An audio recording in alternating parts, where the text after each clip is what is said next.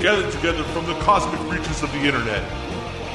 Here in the basement of the Great Hall of Justice are the most powerful forces for good podcasting ever assembled. This is the DC Superpowers Podcast. This looks like a job for Superman. To the Batmobile. My name is John Jones. I am the Green Arrow.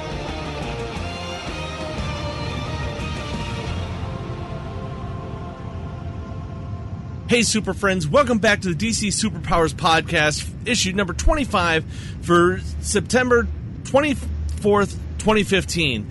I'm your host, Ken, and sitting along with me, with um, as always, here in the basement of Hall of Justice, is my good buddy Vern. Hello, everybody. So, Vern, how you doing tonight? Pretty good, pretty good. Um, having a long week of school, but besides that, I, the comic books are keeping me occupied in my free time. Oh, yeah. Well, now that we're so far into Rebirth, it's uh, crazy because there's so many titles. There was actually 13 titles to choose from this week for the reviews for September 14th. So many, and then there's even more that's not even part of the rebirth. Mm-hmm.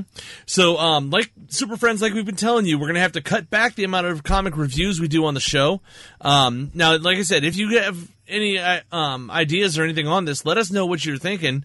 Um, so I, I would love to still be able to review every comic. I just we don't have that much time. Um, Too, but- too much goodness to fit in so little time. Exactly. Well, coming up on the show today, we actually Gotham came back this week, and Vernon, you actually watched the show. Yes, I did watch episode one, season three. So um, we're gonna get your review on that. We're gonna talk a little bit of Gotham. We got a little bit of cinematic news, a little bit. Time Warner, the chief guy at Time Warner, has had had a little bit to say about DC's movies, and Wonder Woman and Whataburger are gonna have a large, big rivalry. it looks like, or something. That's a funny one. Yeah. Um, and then also, DC Entertainment put out their actual schedule for New York Comic Con coming up in two weeks. So um, we have a list of some of the panels and things they're going to have there. Plus, we have all your reviews and your pull list and everything else for this week. But um, we're going to try to get it all in.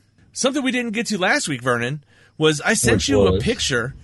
DC Comics is killing it for girls right now, especially for young girls. Oh yes, that's right. We never got a chance to get to this last week.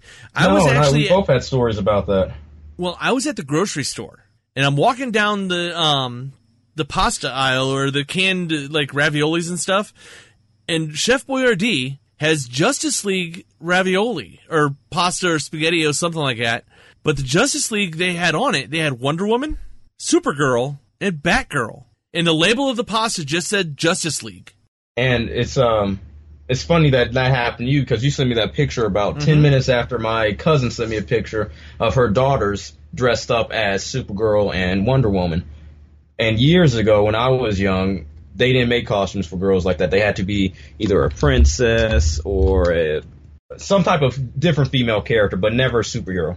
Yeah, it is Um, so awesome. it's really nice to see that change. And even back in the day for um, ravioli, those were targeted for little boys, not Mhm. not little girls. But now they're showing that it doesn't matter what gender your kid is or what sex your kid is. It, you can still have the same things for that boys like or girls like. exactly. There are female superheroes too. Well, also, I was at Walmart yesterday, and um, walking back by the toy aisles. At the end of the aisle, they have whatever they want you to see. You know what I'm saying? Whatever they're pushing. They actually had an end cap that was all DC superhero girls costume accessories. They had And, um, uh, like Wonder Woman or Supergirl's cape. They had the bracers and uh, some of the accessories to be Wonder Woman. They it was amazing. They had um, a whole makeup kit that was made for DC superhero girls. It looked awesome. So, like I said, they are killing it for girls. It's awesome bringing the girls into the fold. Um, for years, like you said, it was everybody looked at comic books for young boys, but now they've everybody's proved that comic books are for everybody, not just young boys, not for just men. It's young girls, older and um, women are all enjoying these as much as the rest of us guys. Yeah, the boys and the girls, they can both like the superheroes. They have female superheroes, they have the male superheroes, but for years it was only the guys they tried to push for that. I think it was the whole masculinity thing, saying, hey, only boys will get into this stuff. No, they've had female audiences for a long time now, so. Yeah, there's been Oh, girls really reading nice comics all the way through. Oh yeah, my mom was one of the people that was a big fan of any superhero. So from Wonder Woman to the Flash. Well, you got to look at um, even back to the beginning. The reason um, Lois Lane, way back in the day, I think um, somewhere in the 40s, they actually she had her the first Lois Lane comics. So women were Really, reading I did comics not. I didn't know there was there were Lois Lane comic books. Oh yeah. Well, I know in the did not know seventies there was the whole Superman family comics. Jimmy Olsen had his own title for a while. Lois had a title. Yeah, you gotta check out some of still- the classic um, Superman. I know they'll do like uh, one off one book sometimes for certain characters, but I know they had like their own little series. Yeah, I don't know how long they were, but they had, Mm-hmm. had titles for them. Okay. You had um the one was actually it was called Superman's pal Jimmy Olsen. You know what? I think I might have heard that somewhere. The Lois Lane ones were called Superman's girlfriend Lois Lane. That does not ring a bell. So I think you might have been the one to tell me about the uh, the pal Jimmy Olsen. probably. So, might be why. I'm just now getting used to all this. So um but actually uh, today as of time of recording, you're actually going to meet one of your heroes. Yes, I am. George Perez. Hall of Fame Comic Con in Canton, Ohio is the first year they're doing it. If I'd have known about this last week when we did the show, we would have plugged it on the show. But um, you're going to go there, and George Perez is actually one of the guests. Yeah, but I'm, I'm probably gonna be going by myself too. And I looked at uh, the website; they do have tickets pre-sale right now. Um, I don't know if it's too late to get it, but um, I might just have to pick it up at the door. Well, it's actually not even that expensive. Didn't you say it's only like ten dollars at the door? Oh, it's only ten bucks. So just I know when I went down to the um, Akron U one, it took forever to get in line. Like in Oh, the yeah. line. Then when you got inside, that took even longer. But with everybody cosplaying and um, interacting with one another, it went by in no time. yeah. So um, but yeah. Well, in case anybody doesn't know, what's some of the stuff that um you were fans of with George Perez? Who is this guy? Uh, George Perez was the artist for the New Teen Titans back in the 80s. Um, I think he worked on some of the Justice League, but the main thing I have uh, his books from that I read, tried to read all of them, were the New Teen Titans. So I'm going to take some of those and see if he can autograph them possibly, and I'm going to see if I can interview him. Even if I jot it down, I'm still going to give him a card so we maybe can get him on the show. That would be really good. Yeah, well, if I remember right, Marv Wolfman and George Perez were ba- well, they're responsible for what we know as the Teen Titans now, really. Mm-hmm. the team that um, the team that they made the cartoon out of in the late '90s, early 2000s, That and now that Teen Teen Titans, Titans. Go was Right. the Wolfman and Perez team. He created Cyborg, and um, I believe he cre- they together they created Cyborg, Raven, um, Starfire may have become from them also. I don't know. I think so. Yeah, because uh, Jericho, um, Cyborg, Raven, and uh, Starfire, they were all new characters for that for those that series. Because Wonder Woman, Robin, and even Beast Boy were before the time. yeah, And also they included uh, Wally West in there. At some uh, first for some of the issues, uh, first couple of them. well, no, for a while he was because he didn't become Flash until the mid to late '80s. He was still Kid Flash. Yeah, but from their run, he was he wasn't in there as long as the other ones were compared, um, because that's when around the time when uh, Nightwing, Ron became Nightwing. Then that's when Flash uh, was that he was Kid Flash, then became the Flash, and both of them hung up their old sidekick costumes and became their own hero. Yeah. But uh, the first first cover, um, first book that they made was in November 1980, Yeah. and there's penciler George Perez and inker uh, Dick Grand Grandirino. So. Okay. Um, well, yeah, also, both of if I them put their minds together to get this cover going. if I remember right, he actually created Nightwing. He and uh, that would make together sense. Right. I'm because still you, doing my you just had research Robin on him. until then. Right. That was the first issue. So Still doing my research on him so I can ask him the questions if I can. Get a chance to do so tomorrow. Not tomorrow, but Saturday. yeah. So that's going to be awesome to hear. Um, if nothing else, like I said, we're going to try to get him to come on the show so he can we can sit there and talk to him. Right. And he even has looked like some runs of Teen Titans, um, Volume Two, in nineteen in nineteen nineties. Yeah, I saw some of the ti- some of the covers they were showing here. I'm on his wiki, and I actually have a couple of these. I have some of Oh, these ones of the. Teen Titans from the '90s. Oh, cool. So I don't have the uh, ones from this this series. Yeah, they call it Teen Titans Volume Two. It started in October that's- of '96. This was when Adam uh, ran the team. oh, now this is different. what? Writ- written and penciled by Dan Jurgens, with um, Perez inking it for the first 15. So he actually didn't do most of the artwork; he just did the inks. I mean, well, that's that part was- of it also, but right. That was in the nineties. He switched over from what he was doing in the eighties. yeah, Yeah, that's good stuff. Mind it. So um, hopefully you guys are going to hear more of, about Perez here if we get him on the show. Um, there's some other Fingers crossed. yeah. So um, there, I know they got a couple of Marvel guests. They have um, th- the one that I would have been really happy about was um, Howard Chaykin's going to be there, and he basically have- created the Marvel's um, Star Wars comics from the seventies. They have He- Jim Steranko. Um, Mhm. Then they have Howard and uh, Ryan. Uh, what was that? Ryan Ming Meinerding? yeah, Never. good luck with that one. Yeah, I, I have never even heard of this guy. Then He's um, one of the um, he's one of the visual effects guys from Marvel um, films. the Marvel. C- okay, that's why. See, when it comes to like the movies and stuff, I don't really know too much Yeah, about those guys. Okay, so that'll be interesting. but the Um, last name on the I list did- actually is a DC guy. Also, I have to look this look up the um, show. for uh, the Batman Harley Quinn hero Mhm. um hourly uh James Patrick, yeah, writer. And I'm looking from all these, he's the only writer actually. Oh no, I'm sorry, take that back. He's not. Um, then like you said, they got the guy there from Star Wars. Now, Steranko did a lot of stuff in the um, Marvel in the '70s. I know Kylan and Dawn um, from Geek Watch One and Kylan from Mighty Marvel Geeks is all excited about going to meet him. Nick Fury. Yeah, he did a lot of Nick Fury and Agent Fury and stuff like that. So, but that's what you're doing tomorrow. But what we did earlier this week was actually watch the premiere of Gotham. Yes. So um, let me give you the quick rundown of what the the um, readout for the show, and then we'll get your impression of what you thought of it. Okay. Episode one was called season three. Episode one's called "Better to Reign in Hell." Gordon works in a monster-ridden Gotham as a bounty hunter now, and seeks to find answers about Indian Hill or the about the Indian Hill escapees and why their powers appear to be killing them. Bruce's doppelganger roams the streets, and Barbara and Tabitha open a nightclub called the Sirens. And it doesn't say in here, but from the um, poster they show you, we do get a first look at the Court of Owls for Gotham. Pretty creepy. Which actually- creepy in this film. that's one of the few things in Gotham that does fit in the current um, storyline because according to the current Right. storyline, the the owls, the Court of Owls, For have been around for years. centuries. Right. So that that was something I was completely okay with. They could have went anywhere with that one. Exactly. So, what was your overall impression though of Gotham, of the premiere of Gotham? Um, like I said, for me, from what I know about Gotham uh, and Batman's history with all the rogues, not what I'm used to, but it wasn't bad interpretation of it. Um, I really did enjoy that uh, you had the interaction between Penguin and the Riddler.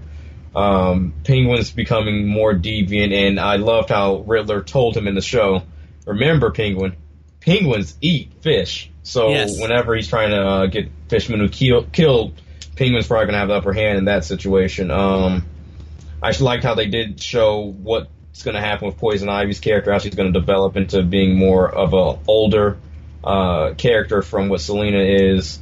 I'm very interested on this doppelganger Bruce Wayne. That's going to cause a lot of havoc. But my most favorite part of the show is still Commissioner Gordon. Um, Yeah. No matter what they do with the show, uh, the actor always portrays Gordon in a great manner. It was Um, interesting because you got to And see, Harvey's hilarious. well, you get to see a lot of villains, these creatures But um, overall, I liked the show. I enjoyed it. Um, I was something threw me off at the beginning. I'm still trying to figure out my head around it. I don't know if I like it. what was that? Uh, yeah, that's the one I was going to bring up. Was the Killer Croc? Um, And that wasn't Killer Croc. I don't know though. what you call him. It was weird because there was a pla- there was a lot of monsters In the from Indian Hill on this. the big guy. Yeah, I know what you're hit by a talking about. But um, he had like bone plates sticking out of his back. I think these are just ran- guys they're making. The one that actually looked more like actually one we know was the vampire type guy that was similar to maybe a man bat. Yeah, after um after I saw the wings on that guy, at first I didn't know what the heck it was. I'm like, is this some type of lizard? I really didn't know. But then I saw the wings when he started flying out the window. I thought a man bat. Then I thought back with the Killer Croc. These might have all been. I don't know. I feel like each character when they become maybe Killer Croc, they might be able to trace that back to what Hugo Strange was doing. But definitely with uh, Kurt Langstrom, the man bat, that might have been his inspiration, saying, "Hey, we can mix uh, bat DNA with human DNA." Yeah, that's a possibility. Um, I don't think it was actually the man bat or No, Gotham's version either. of man bat. Yeah, I don't think that was um the real Killer Croc either, but you could definitely tell they were teasing at both Yeah. of those. Well, it'd be interesting because um, one of the executive producers, I guess, has actually come out and say that um, they're not sure they may use a man bat in this. So I'm wondering, is this it, or is there a chance, like we've had with a lot of the other characters, that maybe we'll just see a young Kurt Langstrom? Maybe he's still in college and he's not a professor yet. That would be interesting. See, That if would be that an amazing the- thing, I think. Yeah, well, that's the thing I do like about the show. Sometimes they don't always deliver on that, but uh, when they do get the younger versions of them about the right age they should be, and give us hope, saying, "Hey, Here you go. Like the Hush, Tommy Hush Elliott. I was really happy to see him on that show. Yeah. Well, yeah. And, the, um, prob- the only problem I have with that. Oh no, wait. Wasn't he a kid? He was. Uh, yeah, he was a kid in boy. school with Bruce. Yeah. Um, Okay. the one thing I did like, they were to me they should have been more of best friends than just a bully. That gave them a little bit better dynamic in the books. But just seeing characters around that age uh, impresses me. Well, That's why I am is, a little. You make him a I'm bully. curious for Poison Ivy. I'm sorry. What was that? Oh, you can continue. I was saying I'm just curious for Poison Ivy. We can get back to that in a second, though. Well, the curious thing with making him a bully is if they ever go back to that, they can always um, make that relationship actually grow. Uh, there's a lot of relationships, especially in um, this type of stuff, that one guy starts as a bully and they slowly build a friendship out of that. Right. So Um, I can see But that yeah. happening. back to Poison If Ivy. do want to go back Actually, on that. uh, what was that? I'd keep talking over you. Also, okay, I said um, it would be nice to see uh, Tommy come back if they will want to do that for sure. I'd be very interested. That's one of my favorite Batman villains is Hush. So Yeah. the more Tommy, the better for me. Well, over to Poison Ivy. Um, it's interesting. The guy who they had, um, like none of the uh, monsters so far are actually characters we know that I know of. But um, isn't Calendar Man's power similar to what um this guy was doing, where he sucks the life out of people? Uh, no, And ages Man them? actually doesn't. He does not have any power whatsoever. Oh wait, no, He he, ages uh, himself or something like that. Remember, um, in the Rebirth issue, they made a newer version of No, Calendar I- Man. I think you're thinking of Clock King. Was it? Yeah, there's a Calendar bit- Man. That was Clock King. Um, Calendar Man, or if it wasn't Clock King, it was something with a clock. But Calendar Man, he doesn't have. He's a bad. He's a regular Batman villain. He's just crazy. Okay. he doesn't have any superpowers. Just psychotic. Because I know there's a DC But- villain out there that actually can um, age people. Right.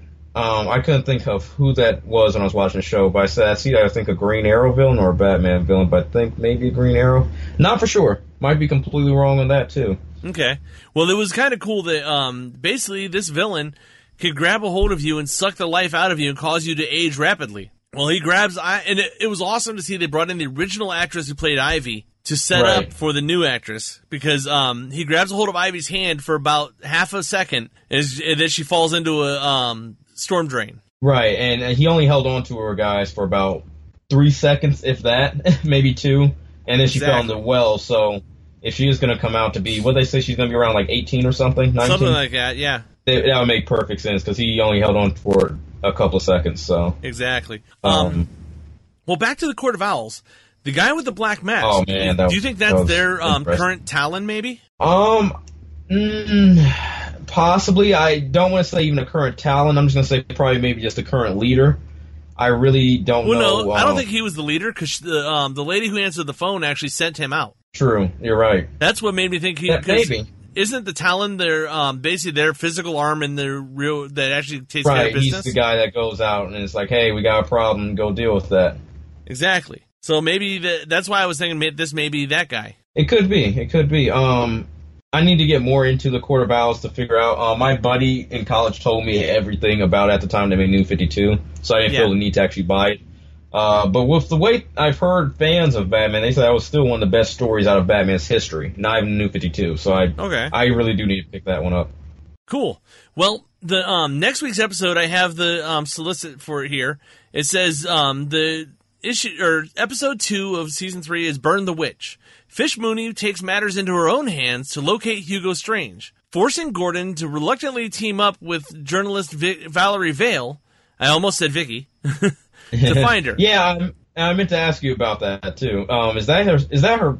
Who? How's that relationship? I think that's supposed to be Vicky Vale's aunt. Aunt. Okay, that makes sense. Because uh, we, me and my buddies were watching that show, and we were like, "Is that her mother? Or is that her?" No, I think we it's supposed to be Vicky's this- aunt. Okay, Then that um, makes sense. It says Penguin rises in popularity after criticizing the work of the GCPD and Bruce's in, or yeah, criticizing the work of the GCPD and Bruce's investigation of the Court of Owls is compromised. Meanwhile, Ivy Pepper is reintroduced into Gotham City, so we get to meet the new Poison Ivy next week. I'm really excited for that because I'm so curious on how that's gonna go. Um, like I said, I love the way they set that up. That was that was great. That was perfect uh, to do so. But um, I just don't know how that's gonna relate the story of what they're gonna do. Okay, I think she's probably gonna be more so just a um, a Catwoman ally and maybe a Fish Mooney ally. I don't know. Although if I was her, I would to kill Fish Mooney after what happened to me. Have some uh, revenge out for her. But um, I'm, I'm sorry, I was trying to find Marv. That's the guy we're talking about that can touch somebody and drain their life out. It Okay. looks like he's just created for the show. There's Okay. no um, comic book uh, counterpart to him at all. Know, here it just says for his wiki, Marv, an inmate at Arkham Asylum. That's just his name, Marv. There's Yeah. no nothing else. So, eh. I wonder if he was actually based on another character somewhere. I don't know. Um, like I said, I'm still looking right now. It says just the Indian Hill uh, uh, Fish Mooney's uh, gang. Um, yeah, it looks like he just for the show. There's no relation, references, no, just for the show. Okay. Well, that was Gotham for this week, and um, hopefully you're going to keep watching it, at least to see what's going on with the Court of Owls. Yeah, that's uh, going to be one of the biggest things fans out there is the Court of Owls. Uh, like I said, that was one of the better stories from Batman's um, Rogues Gallery was the Court of Owls and Talon. Talon was a very he kept Batman on his feet physically and mentally. Yeah. Next up, Variety was covering this. That um, and that, for people in entertainment, they um, and other places may have heard of this. That um, Goldman and Sachs actually had. Let me find where it went. The uh, ad popped up there. Goldman and Sachs um, Communacopia investor ad now just jumped on me again. Goldman and Sachs um, Communacopia Investors Conference was this week, and uh, the CEOs of these major, huge companies have actually go there and um, have Q and A's with the different investors. Um, and actually, the chairman and CEO of Time Warner, Jeff um, Bewkes, was actually there to talk to the investors, and he said um, DC Comics movies have actually still a little bit more room for improvement. Now, um, what he was saying was, um, Buke said to the, now this is from Variety, it says, he said the studio has enlisted DC Comics Entertainment, Geoff Johns, and um, Jon Berg to guide the new movies. We already know that. Geoff Johns is now president of DC Entertainment Films We got that Um, one too. but he sees but he sees no reversal in Warner Brothers' ambitious plan for releasing a string of DC branded tentpoles through 2020 with Wonder Woman and Justice League coming out next year. Now, according to Bewkes, he says the strategy worked. The execution did deliver what we wanted to, or we what we wanted to do. We can do a little. We can do a little better on the creative. We're right on course, or better, with the plan. Um, or with the plan, he cited. He said, citing Suicide Squad's legs at the box office to date, or as of right now, the picture or the time of this article, the movie has actually made over about seven hundred twenty million dollars. That's funny because uh, what was that a week ago? I think we were talking about was uh, only seven hundred million. So exactly. So they're still making money. And what it is is they and a lot of people are talking about this how there especially with the DC Comics movies, there's a major disconnect between people going to the box office and the critics. right. The critics no say this is terrible, don't go see this movie. The fans still go see it no matter anyway. Right, but even the general moviegoers enjoy the movie, Exactly. obviously from the numbers. Well, he said he also continued on to say that um, the main thing was to launch DC and reinvigorate it with the fan with the fan base. The reboot of Batman with Ben Affleck in the role was a big success. He also noted that the fan reaction to actress Gal Gadot's debut as Wonder Woman in Batman v Superman well. has was positive. Every, that's the one thing everybody loved out of that movie was the was Gal Gadot and um, Ben Affleck. Those two knocked it out of the park. Yeah. So and I was really shocked on the uh, Gal Gadot. I didn't think I would hate her, but I at some to a certain extent I liked her better than Ben Affleck, probably because I've seen Batman so many times. I've never seen Wonder Woman on screen, and with the music hitting and her execution into the fight scene and the smile she had on her face was like that's Wonder Woman. That is Yeah. our that's our um Amazonian. So that's what he said. That um, there's still room for improvement. That's why they put Geoff Johns and Jon Berg in charge here. Jon Berg is a veteran of Warner Brothers films. Geoff Johns, everybody knows, is uh, Mr. Everything DC Comics right now. So, um, yeah, he he's the king right now in my opinion over there. yeah. So he's the guy behind Rebirth. He's done a lot of different stuff. Um, so it looks like a bright future for DC Comics movies. Good. That's But- what we need. maybe not um, for Whataburger's involvement. now, anybody who doesn't know, yeah, this is kind of funny, but um, Whataburger is actually a hamburger chain like a McDonald's or a Burger King from Texas. And um, the Texas hamburger chain, this is Newsarama picked this up, and it's been all over all the sites. Um, the Texas hamburger chain Whataburger has revealed that they are in quote unquote friendly trademark discussion with DC Comics over the resemblance between the recent Wonder Woman film logo and the fast food chain's long-standing Flying W logo. Which does have a little bit of resemblance, but you could say the WWE logo is, looks very similar also. Anything with stacked W's looks like this. Yeah, Now- it, yeah. They said, contrary to some suggestions, Whataburger is not at war with Wonder Woman over her newly redesigned logo. In fact, Whataburger supports superheroes like Wonder Woman and her friends in the Justice League, said Whataburger in a statement to the Houston Chronicle. Truth be told, Whataburger's own superhero, What a Guy, would love to team up with Wonder Woman and her friends sometime to battle evil together. Now, Whataburger's W logo originated in 1972, and in 1985, both DC and Whataburger recognized that the two logos constituted separate trademarks according to the Houston Chronicle. However, Whataburger now says they feel the new Wonder Woman logo is too similar to their brand. Um, another quote, while Whataburger noted Wonder Woman's registration of her prior Stack W logo as a trademark in 1985, it did so with without a great deal of concern given that the ver- that the version of Wonder Woman's logo at the time was somewhat different than Whataburger's Flying W logo. In particularly, because Wonder Woman's logo was registered for comic books and not food, beverages, or restaurants. It'd be kind of interesting. uh, Imagine the compromise if they did something like, um, do you remember back in the 80s the um, Hostess commercial or um, ads you'd find in comic books? yeah. You'd have the um, Right. different Hostess um, snack food characters fighting alongside the superheroes. Right. Do you think we might just give like what else they're doing to Snickers? Just have them eating a burger in there, so they can at stop all something, this? or like they said, they have their own superhero. That what a guy have what a guy fighting side by side with Wonder Woman. That would be pretty cool. Either or, because um, it's just a logo. They're not. There's no copyright against the name. So, Exactly. and so- how many how many W's is actually in Whataburger's logo? God, For one of them, it's just the two, It's a whole bunch. just stacked on top of each other. So it. And I wonder actually, who the, tried to start all this. I'm surprised they're not.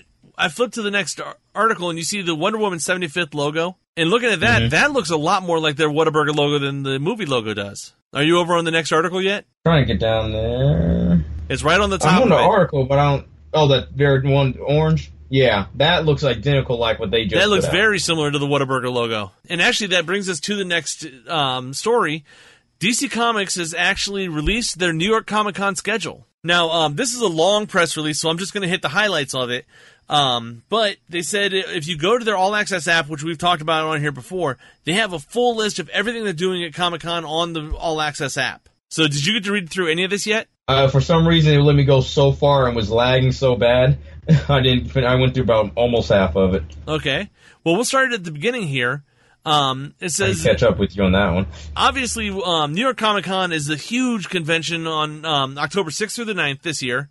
Um, and DC Comics is going to be, um, people there are going to be the first to learn exciting details about the first um, publishing event of the Rebirth era, um, Justice League versus Suicide Squad. They're also going to learn about the next wave of Rebirth story arcs and some surprise new titles. And then there's a um, star-studded Kamandi challenge.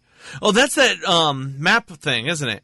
That they were talking about before. Yeah, That's some kind of map challenge. They also are going to have a 75th anniversary of Wonder Woman um, events going on, and also um, Jim Lee drew the cover of the con book, and it's actually uh, celebrating Wonder Woman's 75th anniversary. Also, yeah. That's what I was gonna say. I like that she actually got on the cover this time for uh, Comic Con. well, then when you go to the um, DC Comics booth, they're actually going to have a whole bunch of the Yeah. props and stuff from the new movie, and also, and they're going to have um, some of Gal Gadot's costumes, including the Wonder Woman armor. But they're Mm-hmm. I also going to have the 70s Wonder Woman TV series costume from Lynda Carter. Then they said they're also going to have um, all the fans of the DC superhero girls that we mentioned earlier Yeah. are going to get a chance to meet the superhero high characters in costume throughout the weekend, as well as have their picture taken in front of the green screen backgrounds of um, Aw, popular DC and. Warner Brother themes. That'd be sweet. Now, um, the next set is actually a series of different panels they have there, and they're got all kinds of panels like they do. Um, New York is only is smaller than San Diego Comic Con, but it's basically the second Comic Con in the country, isn't it? About Right. Yeah, that thing stays packed. I remember listening from this uh, in old mag- Wizard magazines when I Oh, was yeah. little. I used to love Wizard magazines. I didn't even understand what a Comic Con really was back then. I, when I was little, I was like, "Ooh, more toys they're gonna release here." now I'm like, "Oh, this has became just a big phenomenon. It's bigger than life almost right now." Well, this they um, show some of the panels are going to be there. I think there's going to be more details and stuff, but like I said, it says in the article here, go to um, or in the press release, go to the DC All Access app, and they'll give you a whole lot more information. The first panel is um, we can talk about these as we as I um, figure them out or as we read them, but. Um, the first panel is with a record setting 12 million copies shipped this summer. The Rebirth What's Next panel will be packed with superstars, superstar talent, dishing the latest on their current and upcoming story arcs, including Amanda Conner and Jimmy Palmiotti that are doing um, Harley Quinn, Juan Ferreyra doing that's doing Green Arrow, Ben Percy doing Green Arrow and Titan Teen Titans, Christopher Priest from Deathstroke, Greg Rucka from Wonder Woman, Rob, Rob Venditti from Hal Jordan of the Green Lantern Corps, and Joshua Williamson from The Flash, who's also going to be on hand to talk about what's next for the Scarlet Speedster and reveal details of what's going to come in the um, Justice League versus Suicide Squad because he's writing that also. That is packed. Yeah, that one's on Saturday at 11 a.m. in room 1A06. So that one's going to be awesome because that's where you're going to learn about the new titles coming in the second wave of Rebirth. Um, I'm hoping, like they did with San Diego Comic Con, that they're actually going to live stream some of this. Hopefully, I think they will. I'm pretty sure they will. For Comic Cons, they seem they never want to miss anything out of there. Yeah. So, um, and hopefully they'll be on, and actually being on a Saturday at 11 a.m. I could actually be sitting in, uh, sitting on my backside right here in front of the computer. Yep, and we won't be having to work at that time. exactly. Well, the next panel is one of the world's most popular superheroes and powerful global symbol of justice, equality, and peace will be center stage at the Wonder Woman 75 panel. The event will include a collection of writers and artists who continue to create thrilling stories for the iconic Amazonian superhero, including Marc Andreyko from Wonder Woman 77, Jose Luis Garcia Lopez from Sensational Comics featuring Wonder Woman, which is the digital, both of those are digital only, or digital firsts. Um, Yannick Paquette from Wonder Woman Earth 1, Greg Rucka, which is doing Wonder Woman currently, Jill Thompson from Wonder Woman The True Amazon, Cat Staggs, that's working on The Adventures of Supergirl Digital, and Shea Fontana, who's doing the DC Superhero Girls Hits and Myths. That's Friday at 5.15. And I look, there's actually panels for each of the um, Trinity that they're doing. Ooh. But this is that Wonder Woman 75. I wonder how similar it's going to be to the um, San Diego Comic Con panel they did. Um, it's definitely going to be similar. I just don't know how close they're going to go, but probably not too far off. Okay. One one thing I didn't notice. We'll wait till we get to the end, but there's no Aquaman stuff. And if I remember right, this month is the 75th anniversary of Aquaman. Is it really? Yeah. Hmm. Next up, they I'll have look the, into that one. well. Next up, they have the DC All Access panel, um, and it's the place to be for the latest news, not only in on comics, but the latest news on other DC and Warner Brothers divisions, including DC Collectibles, Warner Brothers Interactive Entertainment, and more. Top talent including Shea Fontana from the DC superhero girls Hit or Myths, uh, Marguerite Bennett from DC Comics Bombshells, Kevin Kiniry from DC Collectibles, Steve Orlando from Midnighter and Apollo, and uh, Joshua Williamson from The Flash and Vertigo's Frostbite will all be there on hand to talk about what's to come in the DC universe. That's Thursday at 1:45 p.m. And um, I'm looking at Aquaman. That that is a his 20 uh, 75th is coming up, but it's in October, so uh, yeah. maybe we might get something from them that they're just surprising. I don't know. Well, we'll It's see. possible. I know Comixology is running a, some spe- a special because of the 75th, but And uh, DC Comics are running some volumes. Well, the next one up, they have um, they have it. They're playing this up because this is the press release. But Gerard Way, the Eisner winning Eisner winning writer and My Chemical Romance frontman Gerard Way, will be revealing more details about his pop or his brand or his brand new pop up imprint at the um, DC Young Animals panel, which will also feature fellow collaborators Nick Derington from Doom Patrol, Jody Houser from Mother Panic, Marley Zarcone from Shade the Changing Girl, and more. So we'll get, and the, the nice thing about this one is that. a couple of those will have already been out, so he can actually talk about what, and we can see what actually they're talking about. Speaking of which, Doom Patrol already came out. You've not got a chance to read it. We're, that's one we're gonna have to add to our list of reviews just so that we can let everybody know what it, what it was all about. Okay. Now there's a couple more panels here. Some of them don't really.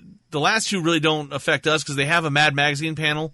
We don't talk much about Mad Magazine. And then Graffiti Designs is going to be selling a lot of um, alternate covers for books and things of that nature. But um, the next one actually on the list here is um, take a trip to Gotham City at the DC Batman panel to find out what's in store for the world's greatest detective and his cohort cohorts. Alongside the Batman team of Tom King and David Finch and all-star Batman writer Scott Snyder, this must-attend panel also feature will also feature Julie Benson and Shawna Benson from Batgirl and the Birds of Prey, Steve Orlando from Batman Night of the Monster Men, Tim Seeley from Nightwing, James Tynion IV from Detective, and more, and more. So this was another loaded panel. I mean, everybody that does any of this is going to be here. And then the the last major one of what we cover is um, Sword to New Heights and the Man of uh, or with the Man of Steel at the Bat- DC Superman panel, set to set to include DC writers and artists, including super the Superman team of um, Pat Gleason,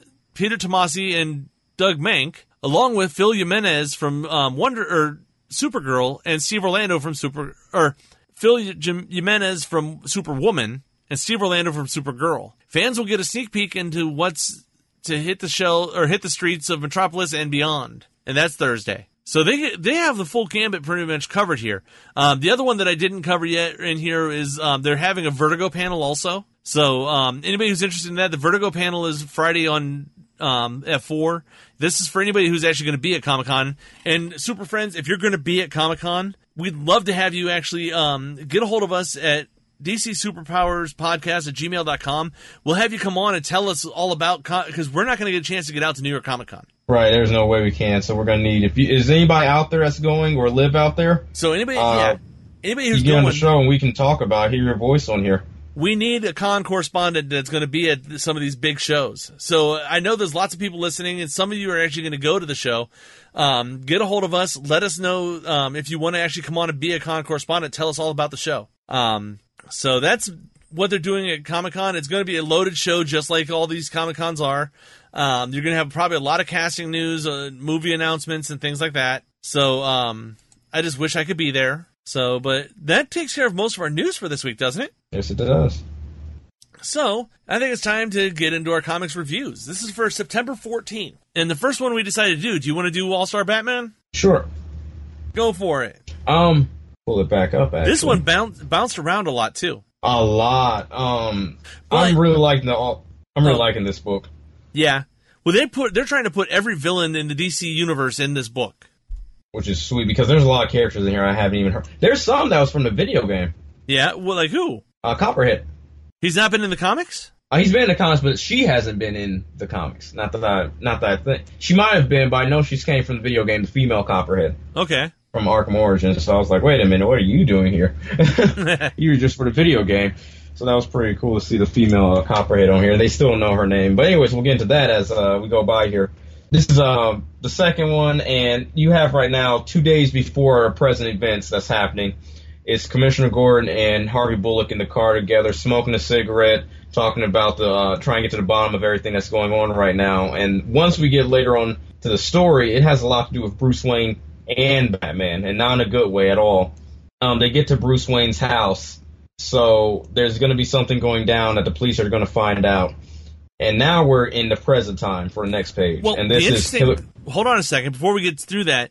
Um, this actually, if this is part of the main uh, um, timeline and stuff, this answers a kind of answers a question people have been wondering for years. does uh, Does Gordon, Gordon, know? know? And this one, with all the stuff that's going on with Batman, he goes directly to the Wayne Manor, and um, he said, and it says the clock is in the study. We take Main, Wayne Manor in thirty seconds. So it seems like he already knows where he's going in Wayne Manor. And this reminded me also was going on the uh, present video or last video game Arkham Knight. The uh, the ending was something similar to what's going on now. The police showing up at Bruce Wayne's house, and they all know Batman and Bruce Wayne are one the same. So. Yeah.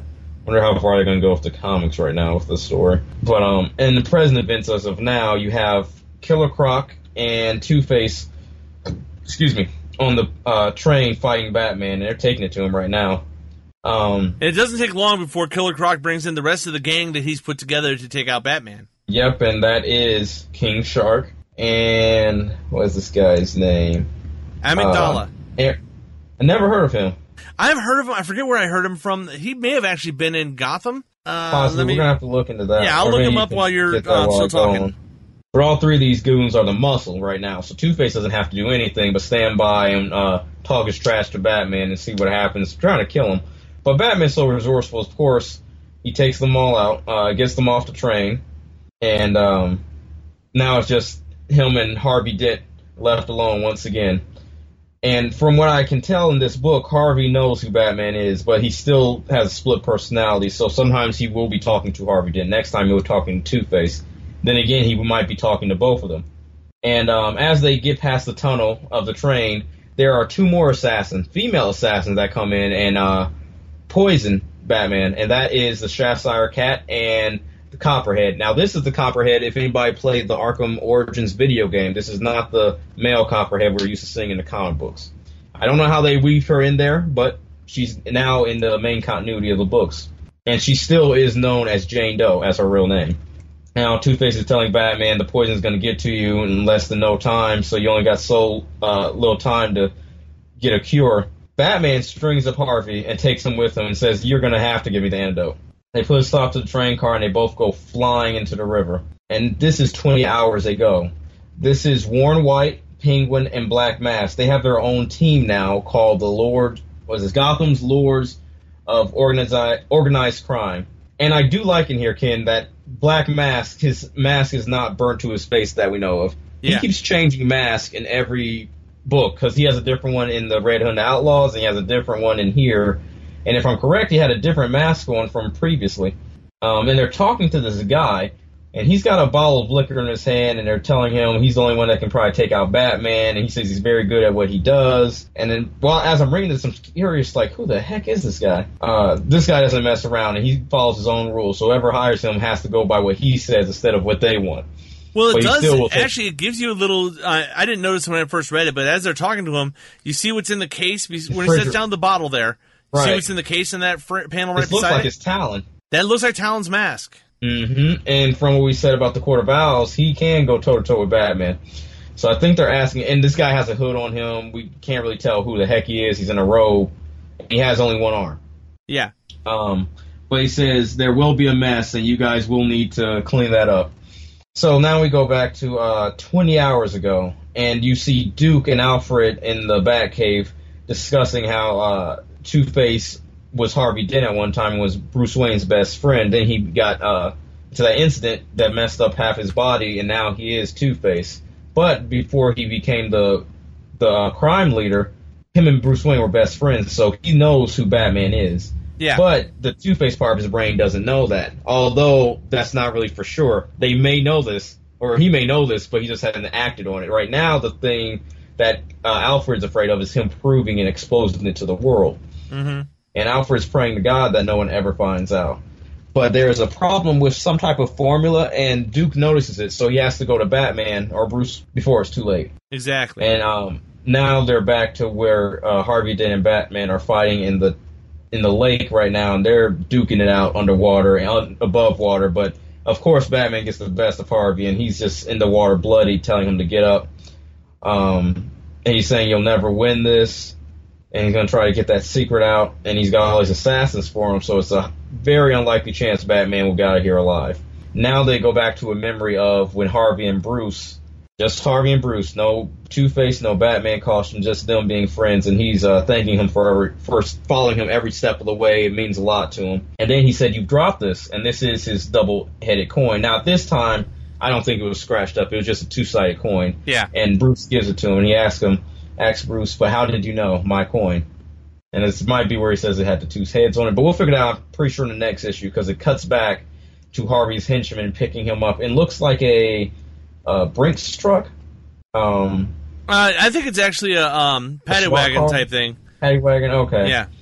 It's heavily armed, and uh, this goes back to exactly what his memory was.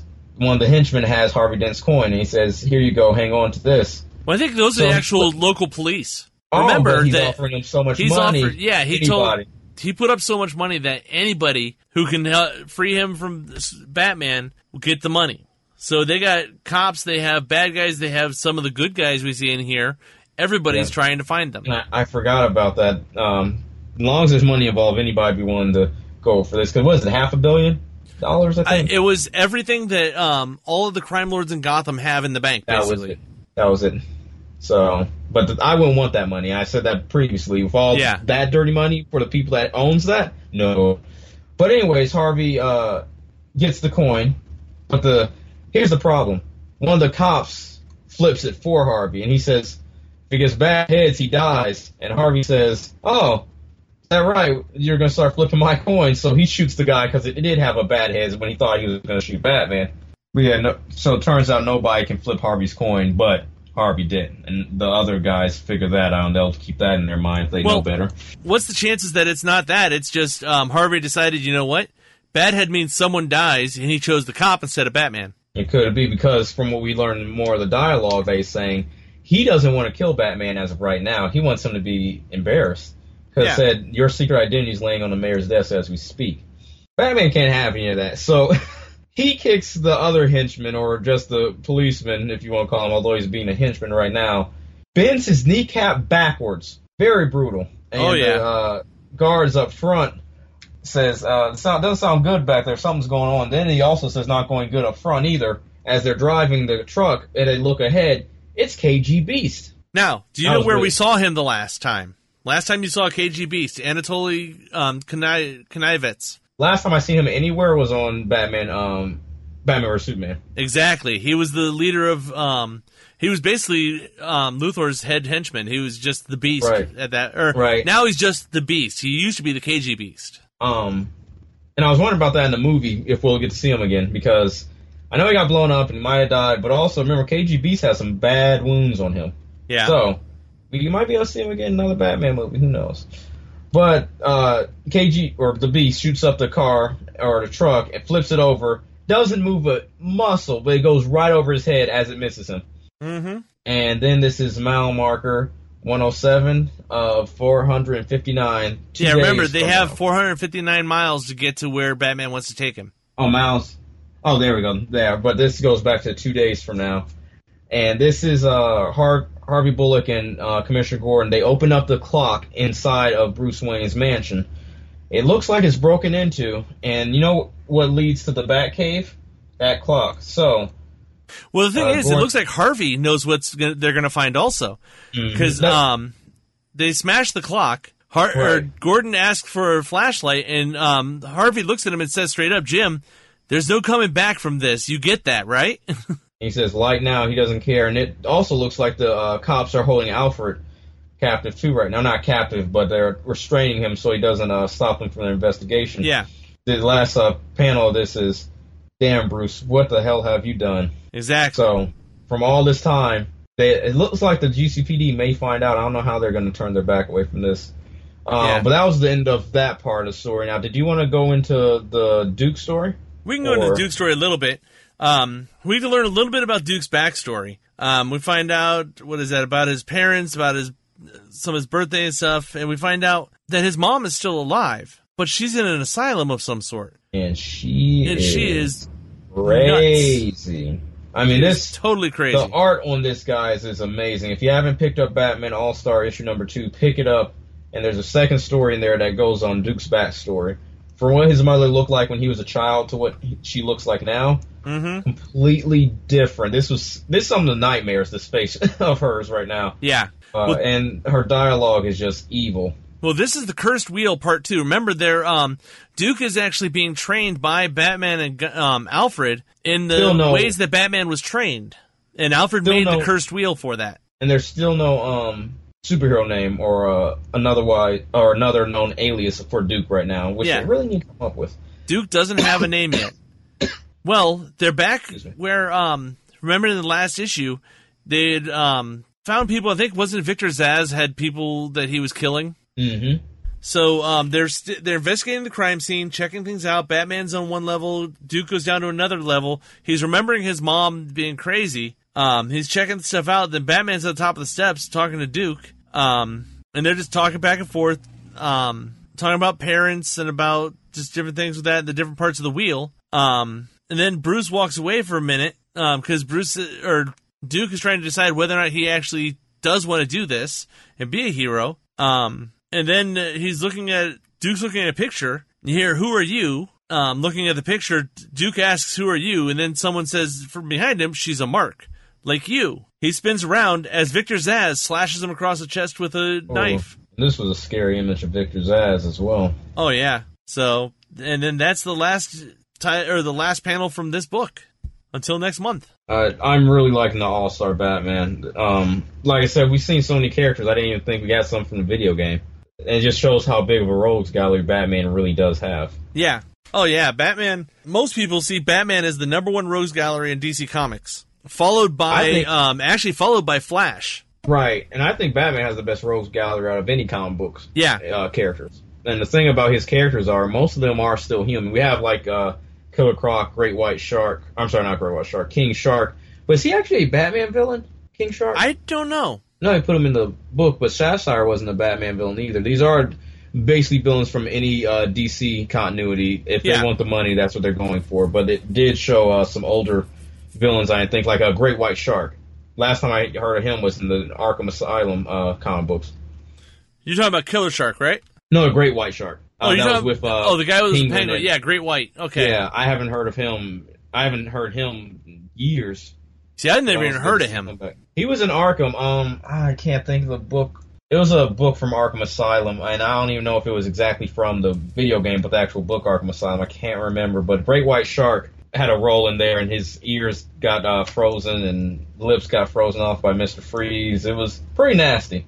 Huh. Well, that takes us to the end of All Star. Um, yep, brings us the next one. the next one is actually Detective Comics 940, which this has an interesting ending the way they do it. They kind of Yeah. cheated their way out of this one. They did it. This book basically had you go through a roller coaster of emotion. Exactly. well, we know as of last time that all the drones are attacking Tim Drake, and everybody's trying to get to Tim as fast as they can so that he would survive this. Well, they open up on um in the airship with the um the colonel and the hacker trying to get find a backdoor backdoor to get in to shut down these drones because um uh what's his name the colonel guy um uh, talking about Jacob.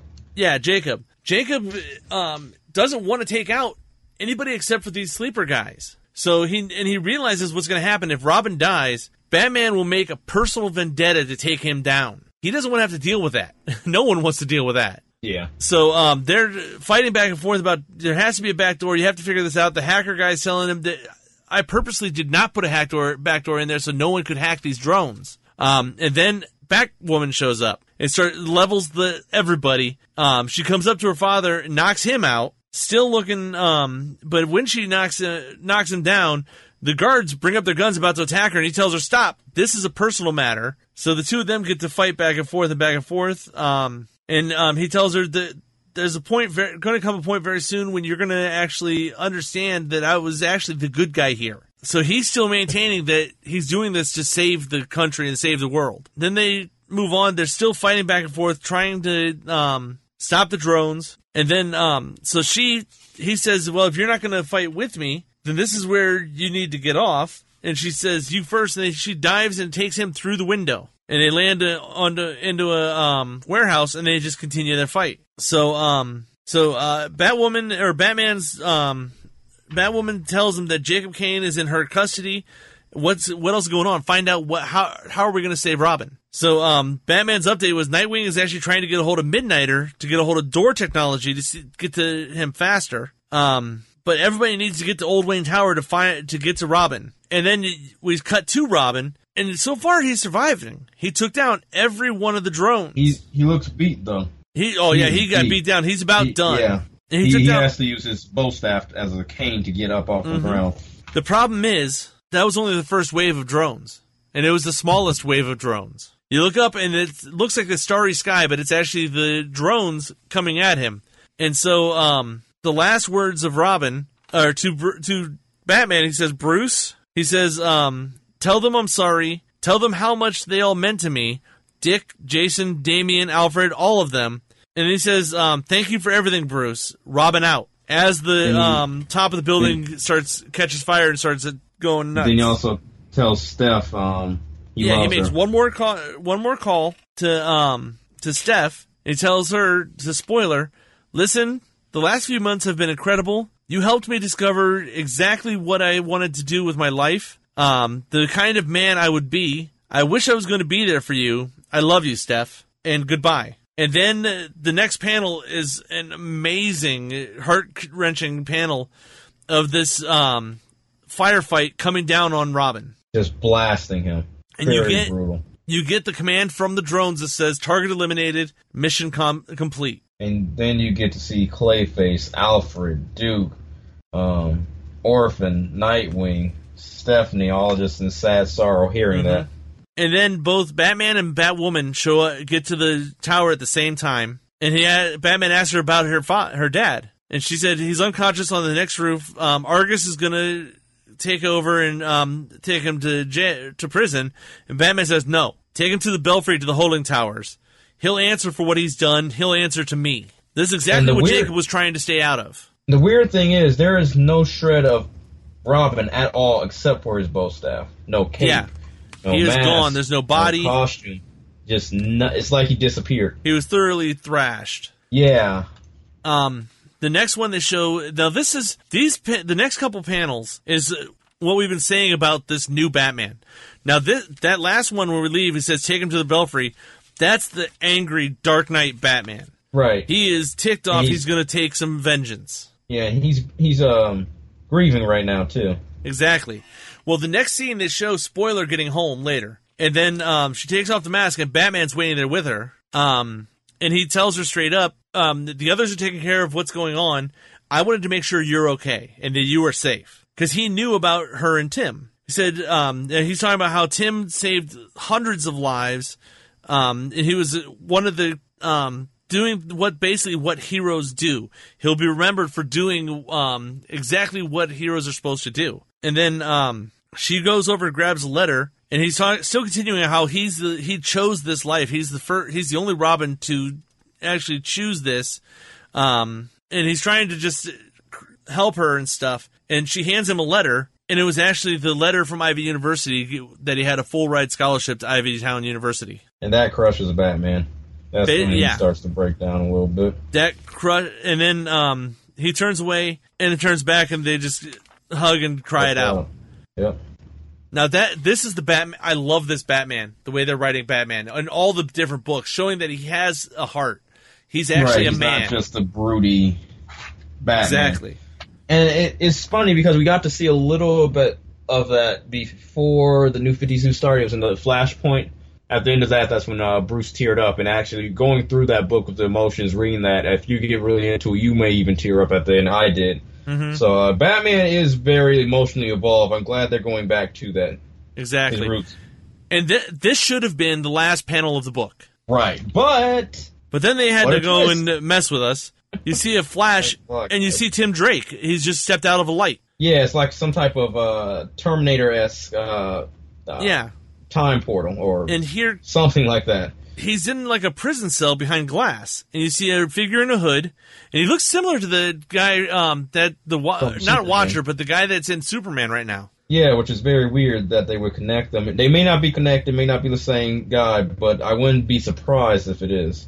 Yeah, and then um, He he, a- tells Tim it's like um, for the people that he loves, he's dead. People that everybody thinks he's dead, but he removed them from. Um, it says we're reconnecting the threads that could could not be reconnected. Um, you're so loved, so deeply intertwined. It became critical that we take you off of the field, and that's where you are. Tim is off the field. So whatever that means, they topped it. They took him out like this was a chessboard or something. They said, "Well, this piece isn't needed for the moment." It says there's quite a there's quite a bit of your mentor in you um, when you want there um, or when you want there to be, isn't there? Because Bruce or um, Robin tells or Red Robin tells him, um, "Stop playing games. Um, let me go now, or you'll regret it."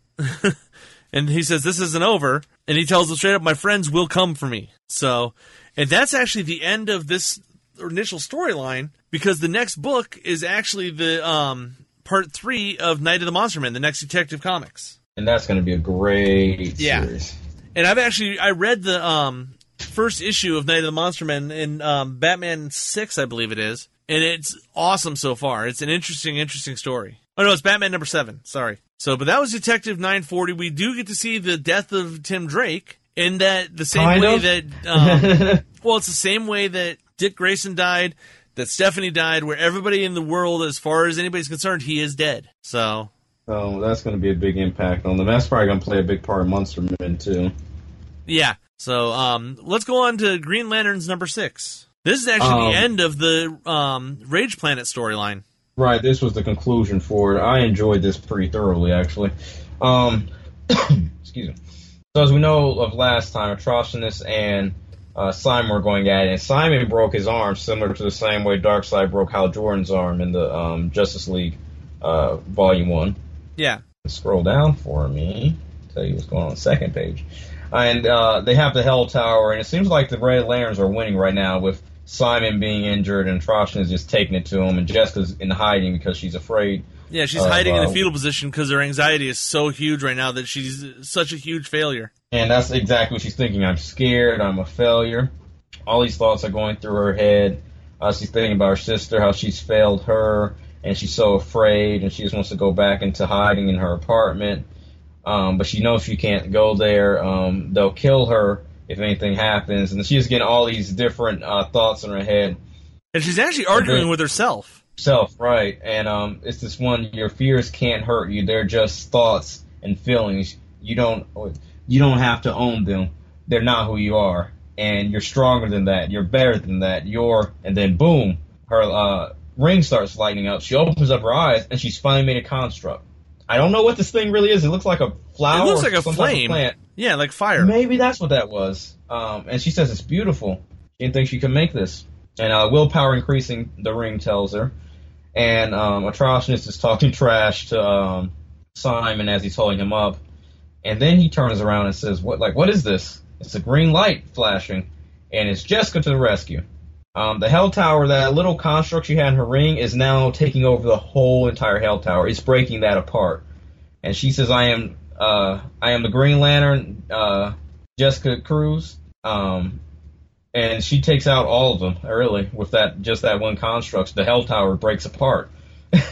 I didn't see that coming. Jessica Yeah. single-handedly able to do that, and I thought that was kind of cute. Then you have uh, Dex-Starr meowing, and he's trying to tell Atrocitus it's done, and he tells him, "Good cat." And they're leaving. They're like, "Forget this. The Hell Tower is gone. We've done what we had came here to do." And Simon tells him he's a coward for running away. But Atrocitus says, "Oh, I'm no coward. This isn't over. This is just the beginning." And they leave. Simon acts his ring. Is there any way I can catch them? The ring guard tells him it's in. They're out of Earth's atmosphere. So he said, "I'll take that as a no." But with the Hell Tower, Well, it destroyed- immediate, it almost immediately it says Red Lanterns have departed Earth's orbit. Red Lanterns have departed the solar system almost There we- immediately. okay, there we go. Yeah, that was pretty fast. That Yeah. I think it could travel that fast, but you know, I guess traveling through the galaxy and get out of the Earth it wouldn't be that hard. So, um, since the Hell Tower is destroyed, they go back to trying to figure out every if everybody's okay. He's looking, digging for her. Then you get a bright light coming out of the ground, then a hand, and there's Jessica. She's coming out of the rubble. And they're like, we can't believe we won. You're my partner, the best partner I've ever had. And they're just being all lovey-dovey and everything. Uh, Simon has a broken arm. They say we want to go get some pizza. And turns out the bear, the white teddy bear that uh, he got his nephew for his birthday, Jessica was able to find. It's a little beat up, but um, he said I'll still be the greatest uncle in the world because this. Thank you, Jessica. So now it's time for them to find her sister. They go back to the Lexmart, and um, Jessica's still stuck which in I that found. I found that- awesome. In the DC universe, you don't have WalMarts; you have Lexmarts. I was gonna say something about that, but I think everybody calls it. But I thought that was hilarious. It's like, wait a minute, Lex, you're everywhere. He's just as good as Bruce Wayne almost. mm-hmm. But uh, the, the construct that um, Simon left her, uh, Jessica's sister in to protect her, the fire fire crew is there, and they're trying to bust her out of that. None of their weapons are working. She's like, you guys might as well wait. Uh, so the Green Lanterns get back, they break her out of there, and she's very proud of her sister that she saved the world. And Now then the- they both. th- there is a side, a little side um, thing here that um, Simon says that actually I'm kind of happy about because when he first, when it, this story first started, he grabbed that bear for his nephew for his birthday.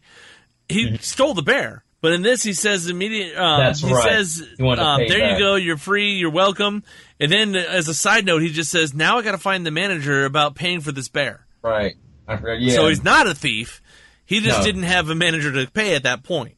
No, they're all a little angry. I think if we would have said how much money you won, he probably would have said your soul, and that wouldn't have been good. Yeah. So, um, yeah, he's still a good guy. He's gonna pay back the store manager, and they get back now to Simon's house, and he sees his family there, and then his nephew comes out running, and he gets the bear to his nephew. His nephew says, "Hey, he looks a little dirty and messed up and singed, and doesn't look like a normal teddy bear." He says, "Well, he's been through the war of the world, almost died in battle, but he survived. So those are war scars." Cool. but then they're interrupted by the ro- by this rogue guardian, which I don't remember if I don't think we've got a name for him yet. No, he's just the guardian, I think. Uh, a crazy guardian. He says, "Where's Hal Jordan? I need the Earth. I need Earth's uh, sector uh, two eight one uh, the Green Lantern." They're saying that's us. He's like, well, "No, that's Hal Jordan. Where's Hal Jordan?" The he says, "Well, he's kind of gone right now, so he let us take his place." And this guy's like, "Great. I've waited all this time to see Hal Jordan, and I guess I'm gonna have to wait more until he returns." Well, we He do get to find out what's in the box, though. Yes, now I even have a ring collection, and I need another replica of this ring because this is a new ring. This is why he's a rogue guardian. This is why the other guardians don't trust him. He made a ring. He constructed a ring for anyone to use. Yes, Anyone. said anybody It can pick up and use this ring. It doesn't. Yeah, doesn't And matter what emotion you do. Doesn't ring. matter anything. Um, now I don't know how strong this ring is, guys. I don't know if it's a one and done purpose. You use it for till the time the battery runs out. We have no idea. But there is a new ring, and the color of it to describe it to you guys is, I guess, something like a bluish silver color. It's Um, probably going to be silver. Probably because we already have our white ring that isn't the main Green Lantern Corps ring, so as the black ring. Actually, I think the black Lantern ring had a bigger core than the white lanterns, but they were about the same depth and light, but we don't really use them. Um, so I don't know really what the background or what's going to be the future of this ring, or if anybody will even use it in a year's time. We may see it in another two years' time for a comic book series. But there's a new ring out there, and uh, it's called uh, the Phantom Ring. So we'll see where that goes. Um, but now they're back on the Red Lantern Planet, and am I still good? Am I breaking Yeah, you're good. Okay. Um, now you have Bleez and Atrocitus talking. She's saying, oh, I'm so sorry that this happened. Uh, the Green Lantern's got the best of me. Now, she has not told them that she lost her powers and the Green Lantern ring gave her back her willpower. Yeah. And in her head, she's telling Atrocitus, they got me down for a second and I was knocked out. Sorry about that. They caught me off guard. When really, she wasn't a Red Lantern for a while, and that opened up her eyes. I'm thinking, this is my theory, she will become a Green Lantern maybe uh, as the series go by because she's saying all she had at the time was the yellow ring, and she didn't like that. When she found the yellow ring, she found or the red ring, she found salvation, meaning there was other choices out there besides just working in fear. But seeing that Green Lantern ring, there's also other things out there being uh, ruled by rage too. She was really herself once again. So um, that might happen, and she becomes a Green Lantern. But for right now, Trossus tells her, "Don't worry." He's laughing, saying, "I don't care if you got caught off guard." And we came back, and the Hell Tower is gone. Our main thing, our seed is planted. This was our real end game. So it looks like, guys, as there is a parallax for the Yellow Lanterns, there is now some type of red, and then you're calling this Red Dawn, is in our Earth right now. Yes. Dwelling underneath us. That is the first thing I thought of when I saw that too, because it showed the swirling fire, then it showed an entity type thing in it. I was thinking this is ba- this got to be the, basically the red version of Parallax. Mm-hmm. So we're gonna have to deal with that next, and I want all of them to have that. I don't think all the lanterns have this uh, entities. I think it's only the Red Lantern and uh, the Yellow Lantern right now. Well, it? until until just now, we thought it was just yellow. right, right, true. I think they should. This is my. I thought all of them had it. The reason why the Parallax, it was a different story for Hal Jordan. If I'm correct, that was back when there wasn't even any orange or red lanterns. So um, now that I'm thinking this, I think every lantern uh, should have type entity on some planet. That was uh, the end of Green Lanterns issue number six, and the next issue is Hell's Kitchen. Yes. So the next book we have is actually Red Hood and the Outlaws number two. Um, this is continuing trying to put this team together. Um, we were introduced to Artemis at the end of the last issue, and this one um, it starts off with going back to Artemis's chart. That chart, yeah. Um, Artemis's origin story some. And we find um, Artemis, when she was born, was told she's going to be this great warrior. She's going to be the champion of the Amazons, and um, she ends up finding on um, looks like on Themyscira somewhere.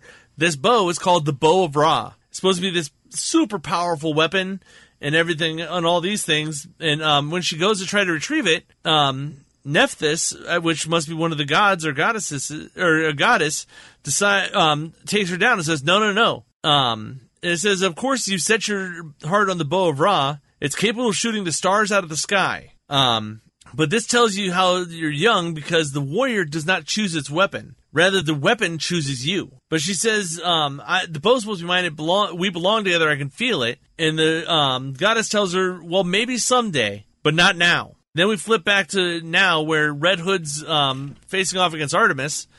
And um, she basically, the idea is she's trying to steal something off the train.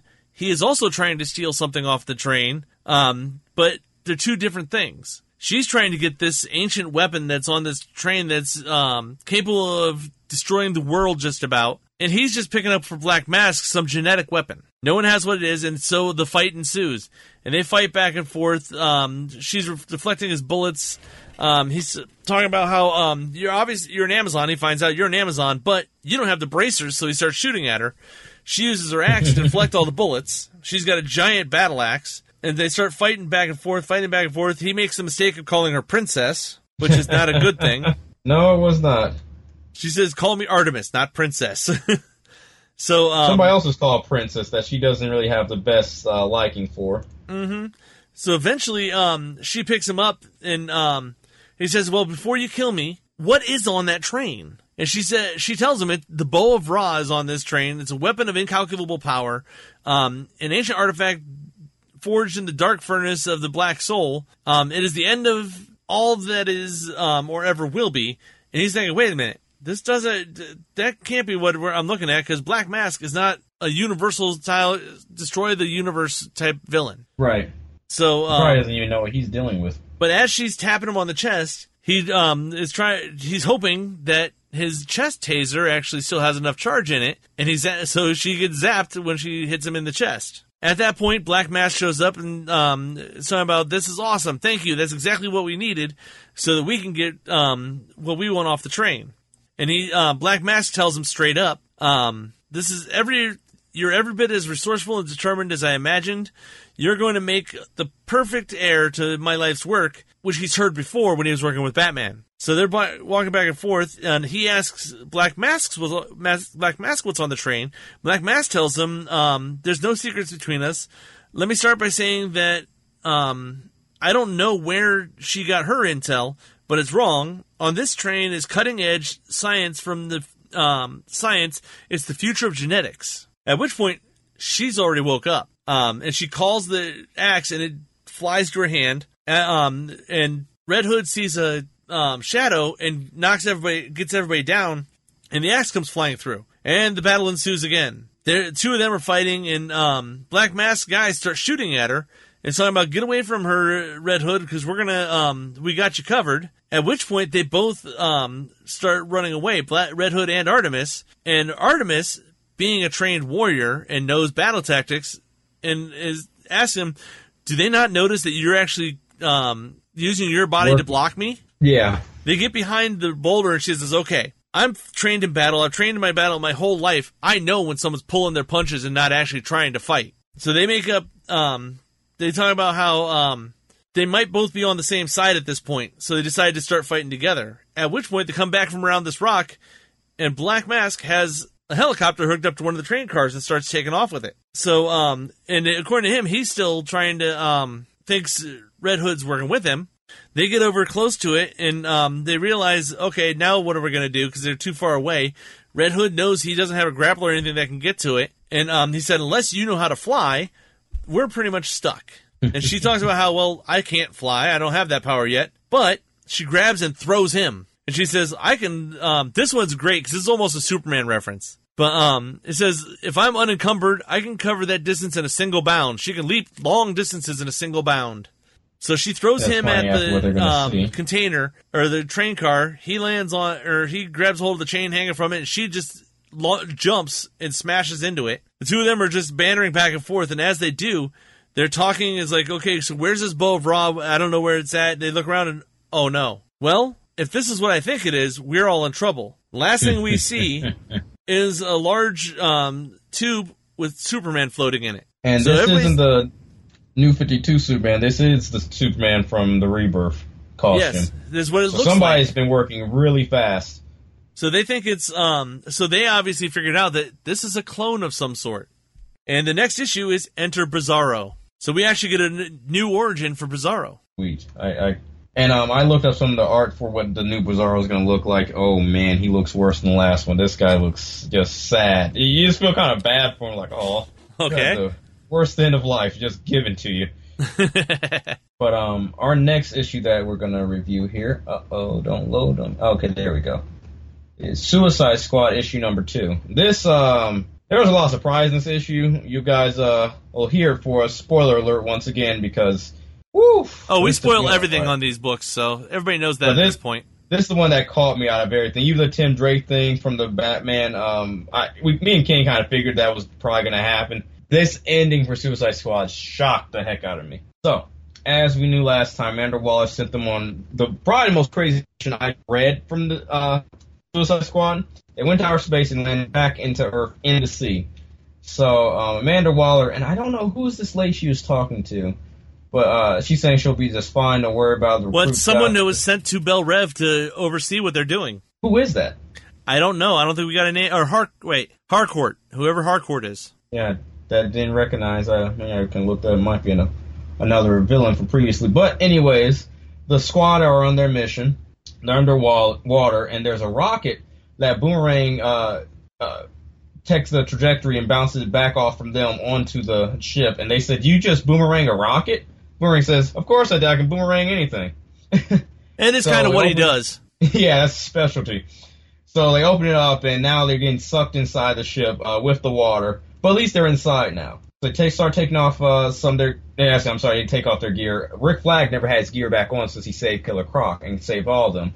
And then they see a green hand coming up above uh, one of the doors, and they say, "Is that an alien?" No, it's Killer Croc. And Harley says, "Hey guys, will you will you ever think that uh, crocodiles are good at swimming?" Croc says, "I'm not an alien." Um, so now they're starting to get shot at by the team that's inside the uh, ship, and Katana and Harley go at it. It looks like Killer Croc throws them up top to take them out, and they brutally kick them, teeth coming out, blood everywhere. Katana slicing and dicing heads and arms off them. Harley shooting these guys in the face. This is a pretty. This should be a mature rated comic book, by the way, guys. yeah. They go through them. They're having some dialogue. Not really, because Harley's talking for Katana, asking her questions like, "You reading uh, good books lately? Any movies?" And once they get done killing all these guys, she said, "I'm just gonna take that as a no," since she never answered. And uh, then the squad walks by and they Well, hang find on. the woman. Hang on. Before we get there, the Harley Mm-hmm. and Katana take down about 15, 20 dudes, and as you do, you see this boomerang fly over the top. The boomerang takes out the last dude. Oh yeah, that's right. So Captain that's when- Boomerang took out one, uh, while they took out about 57. And he's like, And he "Hey says- Harley, you're Hey, welcome." Harley. yeah. yeah, at that point there was no even there was no point. and this guy was like so far ahead of them, Katana would have got them anyway. Yeah. Or, or Harley would have shot him. So it was like Boomerang, you just want to get in the fun. Um, and now they see this lady that they were there to free, and Rick Flag's telling her who she is. And as we can see the dialogue pass, she has nothing but Harley Quinn tattoos all over her. She even has the pig, well, puff balls for her, uh, to, so she'll look even more like Harley Quinn. exactly. And then she looks up and says, "You're I'm the biggest fan. You're Harley Quinn." And just start fangirling out. It's like we don't have time for this. Um. So then she takes them. I guess her power is to teleport, something like magic.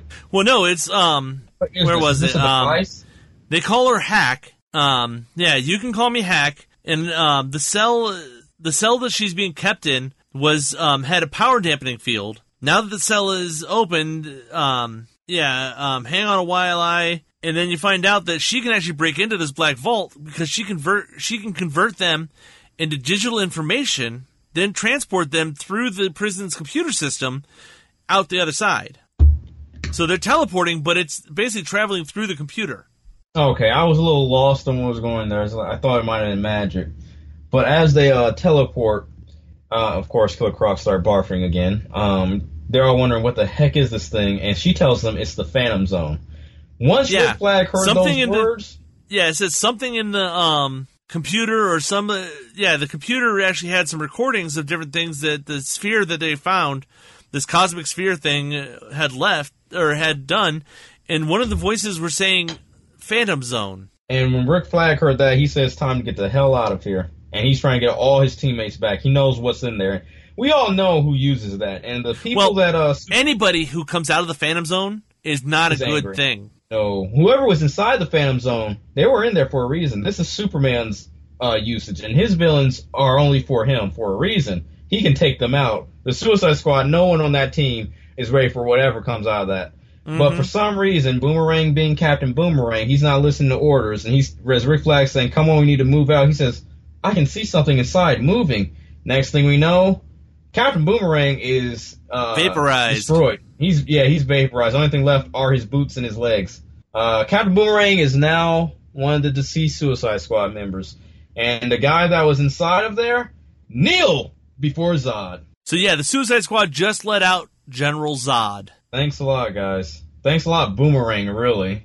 But he met his end, and then we get a little short backstory of how Captain Boomerang got in there. I'm not really going to touch too much on that. It wasn't. Uh, we kind of already knew, but it just goes in more detail of a woman he fell in love with, or at least a thing for, and how he got caught by Amanda Waller.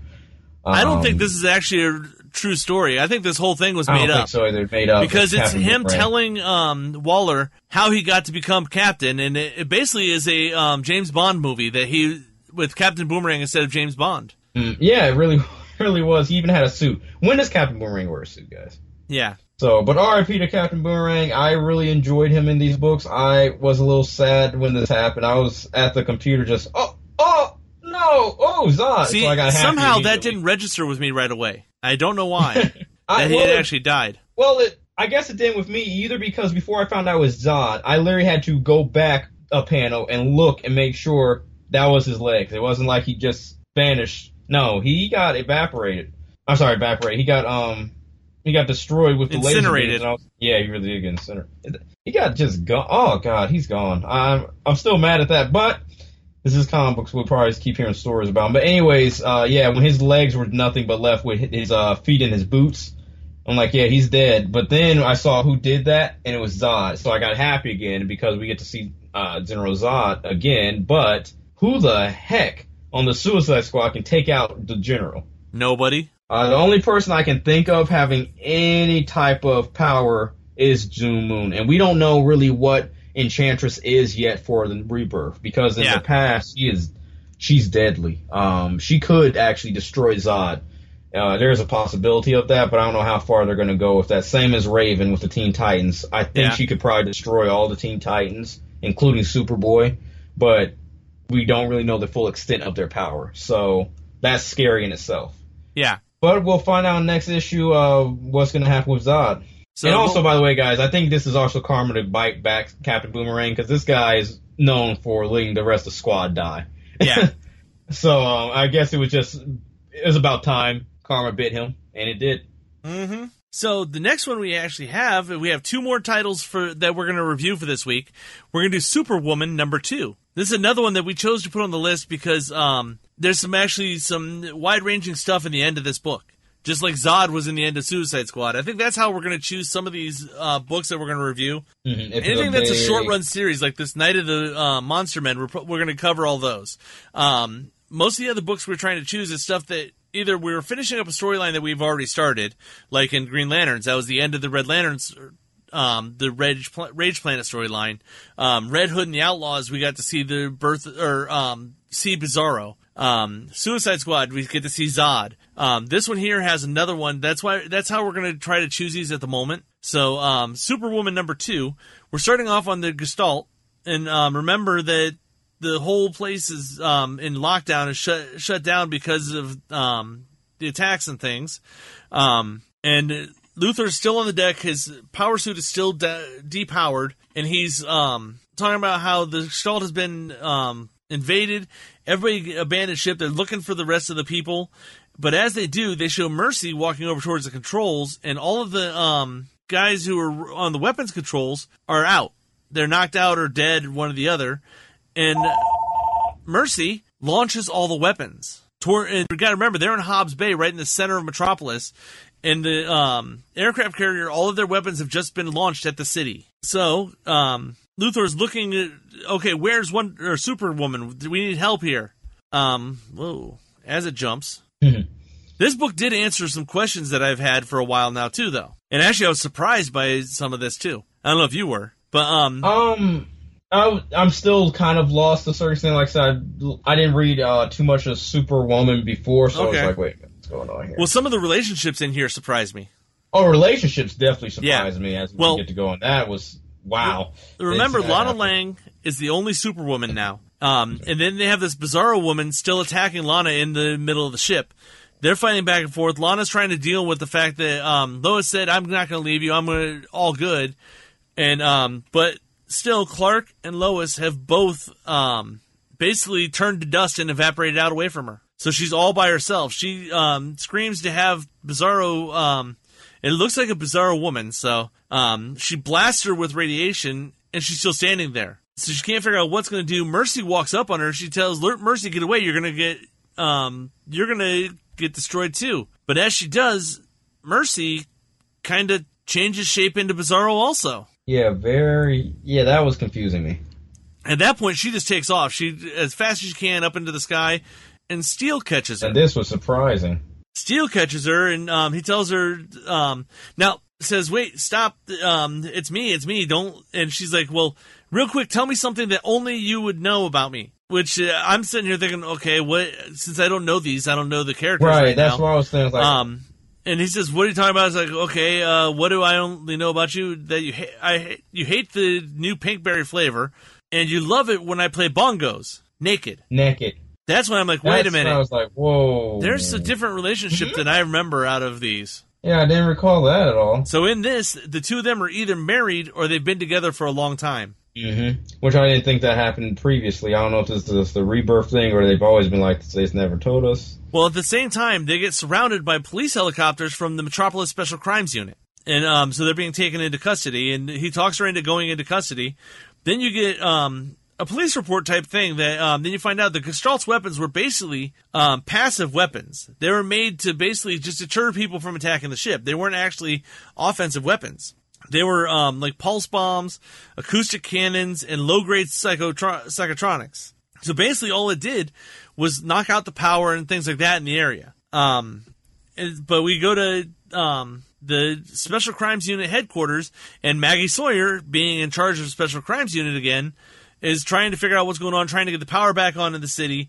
Then you have Steel and Superwoman um, sitting there talking back and forth. Um, or Steel is talking to the um, is standing out in the waiting room, and um, this is an interesting thing because the one um, one of the cops is says, "Great, another one of them um, that's bringing all sorts of mayhem."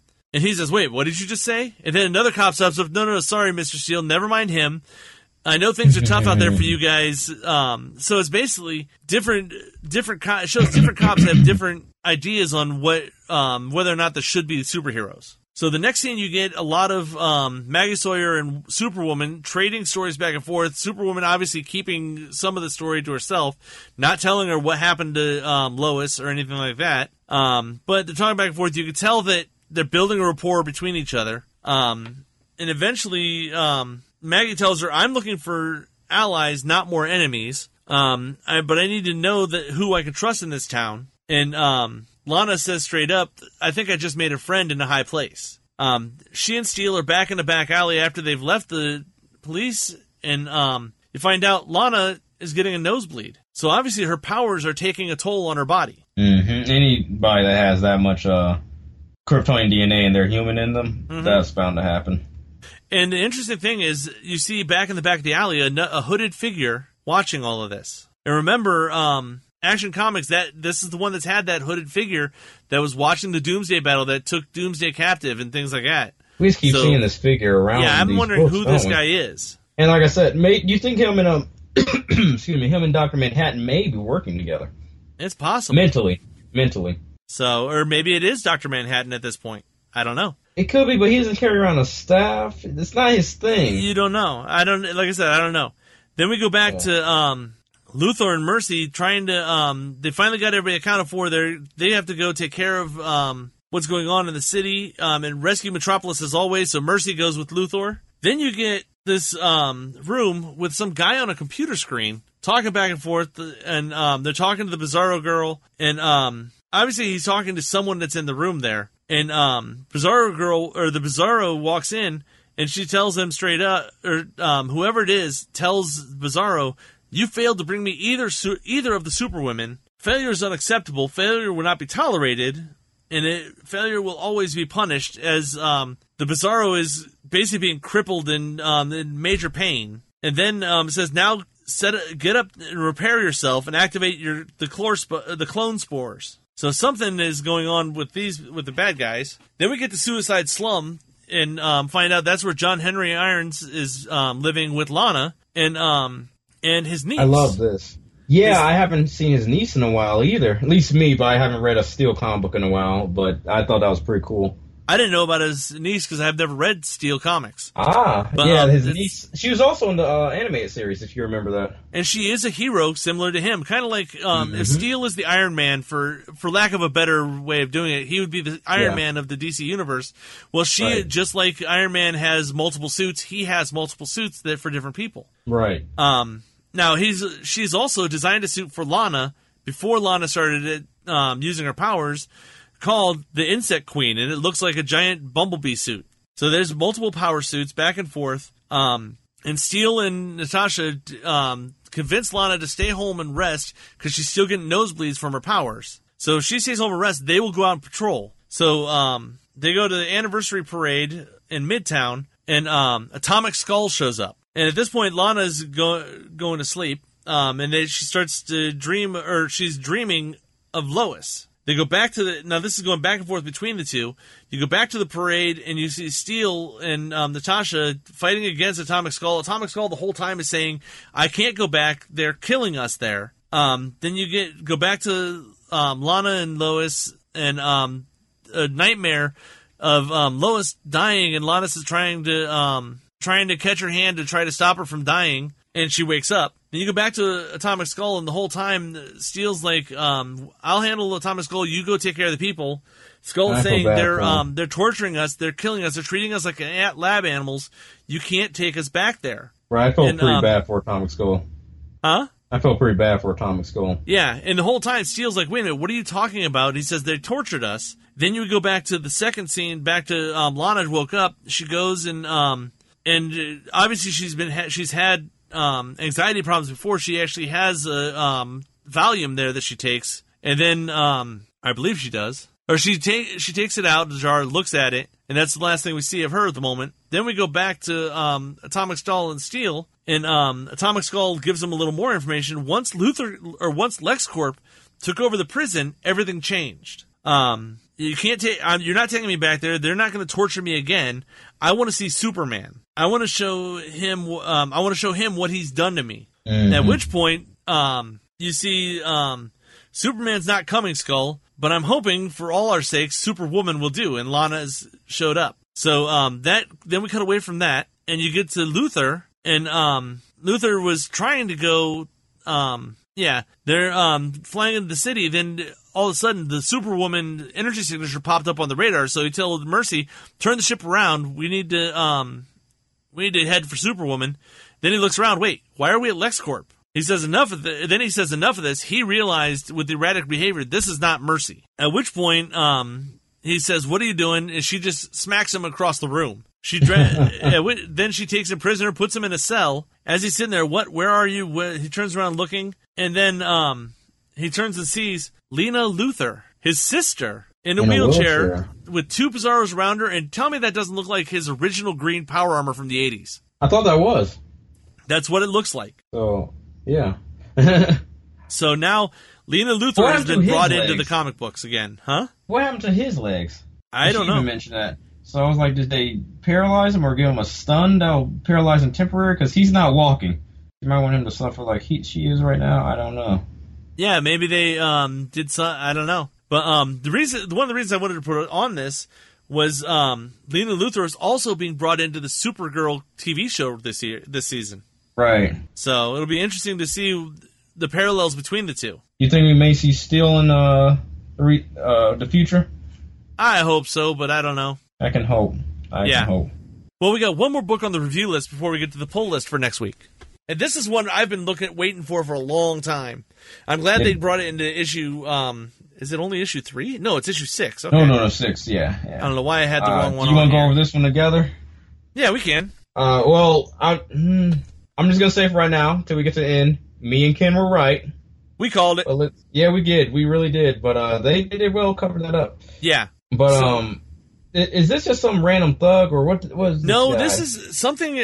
It's in Central City, obviously, and um, someone is being chased, and um, he's saying, "Leave me alone." And he looks like a um, looks like either a homeless guy or a random thug, and um, and it's Godspeed holding him up by his ankle. Then, and he says, Yeah. "Because no one should escape justice." He says, "Please don't kill me," but he says, "Don't worry, I'll make it quick and painful." and this guy basically gets dragged through the streets, which is Not a little fun. different than the way Godspeed's been doing it. Yeah, though, as he said, quick and painful because he's running, you know, Yeah. blast speed. Well, But that guy's still gonna feel it until then. Yeah. Well, the next couple pages is basically Barry second guessing himself because remember at the end of the last issue, um, Godspeed wiped out the um, everybody that was in the um, Star Labs, took them all out, and um, including his girlfriend. Took all their speed force, yeah, and she was evaporated. Mm-hmm. And that's uh, one of the things um, we were talking about with her suit. Suit was still there, but she was not nowhere to be found. Exactly. Well, um, you get August shows up and um, this telling um, Barry how um, the, he's still looking into his brother's case, but the case is fi- has gone cold again. We need to um, start figuring out. Then he looks and says, "Have you actually slept? When was the last time you left the lab?" And Barry's talk, talking about how he actually just got done calling the families of everybody that was in the lab. Yeah, he spent all night just telling them, "Hey, you're this this person has died." because th- basically he's feeling all their deaths on him because he was the one in charge. So um, a lot of back and forth, him remembering him beating himself up about it. Um, and August tells him, "I know you want revenge," and uh, Barry says, "No, I want justice, August. Um, Mhm. when are you going to understand that?" because, uh, well, August's uh, way of justice is different from Barry's. Well, He then still get, wants revenge for his brother's killer. yeah. Well, we get to find out that um, not all the speedsters are dead. The um, the girl that they had Barry taught her how to um, slow down. Remember her? Well, she's Yeah, speed, um, talking at super speed again. Of course, as she always does. It's Avery, and then she Avery, says, okay. um, he called. She said, "Mr. Flash." She's like, "Wait, wait a minute, slow Um, down. Um, you're talking at super speed again. What's upset you? What's um, Be- are you upset about Doctor Dhawan?" She says, "Yeah, but that's not it. Sorry, Godspeed struck again." So they go And out and watch the police or the um, news story. Before we get uh, too far, I just want to say um, I did like because last week you called it, or two weeks ago, I can't remember when we uh, did the pool list for this one. Um, you said the same thing that happened to Flash before. Wonder if he's going to remember. Well, he did. Mm-hmm. So I thought that was good that they kept that in there for the rebirth. Wait, I did. I did. Wait, or no? What? What did he remember? Where's? Uh, when she her costume was still there, but she wasn't, and you Yeah. were saying how that looks familiar with what happened. We all knew it, but we didn't know if Barry would remember. He does. Ah, yeah. Uh, he said that, he said the same thing happened to me, so she may not be dead. And August is like, Barry, it's okay to grieve. Yeah, I, I'm with Barry. I don't think she's dead. I think in God and uh, ooh, August might have uh, been onto something after what Godspeed did. yeah. Oh, maybe in another issue. She we might not see her for a while now. But anyways, as you're saying, they saw Godspeed's uh, last victim on the Exactly. news. So Godspeed's taking people out even more. Um, and then um, they're looking at the watching the news feed, and August says um, this brings the murderous Godspeed's death toll to twelve. And um, Flash looks and says, "Well, how do they know his name is Godspeed?" And it says because we told them. It's the the other speedsters said um, they went to the press because the people need to know. But if Godspeed's only killing speedsters, we want to um, we want you to take our power away from us. And he's telling him, "I don't know how to do that without hurting you." Right. Um, but I promise I'm going to protect you. Then he, then they just shove a knife in him by telling him like you protected Meena. So he just he takes off because he's got to figure out how is he going to figure this out. So he goes to Iris, the one person who might be able to put some of this together. Um, so it, he says straight up, "Do you always work in the dark?" She had already heard about the, um, Meena, and she knew that Barry was um, dating Meena. So um, she's consoling him, and um, as they're talking, um, Wally walks in and says, "Wait a minute, Doctor Dhawan is dead." Because Yeah, remember, she was that. helping They just Wally with his speed. training. Yeah. and she starts um, blaming, or he starts blaming Barry and says, "No, you should be out there investigating this. Find out what's wrong with her." This is your and, job. Um, it's like the two of them are both confused. Like, wait a minute, calm down. What is going on here? But um, as Wally walks out of the room, because uh, or as Barry walks out of the room going after Wally, Wally's disappeared. Then he looks and says, "Wait, did Wally just?" Because Yeah. and then in the picture you see Wally running with the um, Flash logo on his chest. But um, then he says, um, "Do you, he comes back in and asks Iris, do you know where Wally goes when he's upset?" And she says, "Don't She says, worry, "Don't he'll be back when he cools down." yeah, just what teenage boys do. and um, she pulls up all the information she has on the the dead bodies and stuff. And um, Barry looks over the information and um, for the latest set of victims, and uh, looks down and he says the um, he's trying to figure out what was the victim's name of the one guy because she found there's one guy because um, Godspeed remember when he steal their would steal their power it would basically suck all the life out of the people. Right. Well, there was one guy that was killed in a different manner. And he was dra- it looked like he was basically dragged through the streets. And um, so Barry asked him, "Well, do you know the name of this person that was different?"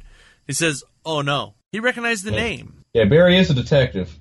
Here, it was actually the guy that August thought um, thinks and has the gut feeling that he killed his brother. And so Barry stops him. He's like, "What did you do?" And um, you find out that um, August killed this guy. And um, Barry's talking about how, um, "What if you're wrong?" He says, "I'm not. I know this guy did it." Um, he says, um, "I just wanted justice for my brother." Barry says, "That wasn't justice." Um, then August asks him straight up, "What is?" You tell me you um, still trust the system, and um, Yeah. after what happened to your father, and Barry's telling him, "Yes, Barry I trust yeah. the system. That's why I still work in the system." Um, they, he says the same system that let my brother's killer walk. Um, Mhm. you weren't He there says- with me, but yeah, And that's when August says he deserved to die. Mm-hmm. That's his justice. And then now Flash is just telling him basically the evidence um, could have uh, still probably proved the innocence. We don't really know that. He says, as far as my father spending those 15 years in prison goes, the police were wrong, but still the justice system works. Exactly. And then he now he's going on his rant about the justice system didn't work for my brother's killer. It worked different from both of us. You see it different than what I do. Um, the man who murdered my father is was still free, and I had to take care of that. And he said, "You murdered a man. You that's being a criminal in itself." He said, "I just took one of the criminals off the streets. He didn't see anything bad about it." And he says, "Wait a minute. Do you mean tell me you killed other speedsters too?" He said, "Oh, they didn't know how to use their powers anyway." Then he asked him, "What about Meena?" He says, "Don't worry about her. You guys just got started. You thought what you had was a great love affair. Just don't worry about it." Then that's when Barry punches him in the face, and then you start to see uh, August lightning starts coming out of his eyes from his chest, and somehow this costume seems like it's gravitating on him. And the next thing we know, August is Godspeed. exactly. Well, he says um, he was trying to figure out a code name because remember we've never given him a code name yet. That's right. He yeah, said he that was thinking about calling himself the new and improved Flash, but it really didn't work. So instead, he realized that these with these powers, he is judge, jury, Jury and and executioner. executioner. So he named himself Godspeed. And with that, Yeah. he takes off and says, "Flash, come catch me." hmm And as they're running, he's saying, um, "Why would you kill all the speedsters? Why would you do that? Just to get their powers? You're not a hero." And he says, uh, he says, "Because you say so." And he says, um, "How do you think it is?" He said, "Well, at least I'm faster than you." And he said, "I know you've been trying to figure out uh, how do I do all this, and I figured out something you've never been able to figure out: be in two places at once." And if you remember back at the job, he said, uh, "Barry, you look so beat. Why are you so tired?" He said, "Well, it's always been hard for me to be the Flash and work at this at the um as a forensic scientist, but somehow August always was fine." But now we know he can be in two places at once, and this is how he deceived all of us Exactly. by being Godspeed and just being August himself. Well, that's how they had actually hid that he was Godspeed for so long because there were a couple of scenes where Godspeed was attacking someone while August was with Barry. And if I remember correctly, wasn't Godspeed holding August at some point by the collar? I don't remember. I have to go back and look. Same here, but yeah. So uh, next issue is no more speedsters, but we do have uh, Godspeed's hands going really fast. You got about five different uh, hands going, and one of them has blood on it. So he's being buried to a pulp right now. Oh yeah. But For once Barry knows what it's like to get hit by those hundreds of thousands of punches. I think he's no, he's figured out from the previous uh, speedsters that's attacked him. yeah, But uh, it seems like Godspeed so far may be the fastest villain he's had. quite possibly. So that actually finishes up our reviews for this week. Um, we only have one more thing to do, I think. Yeah, we got to take a trip to our special store.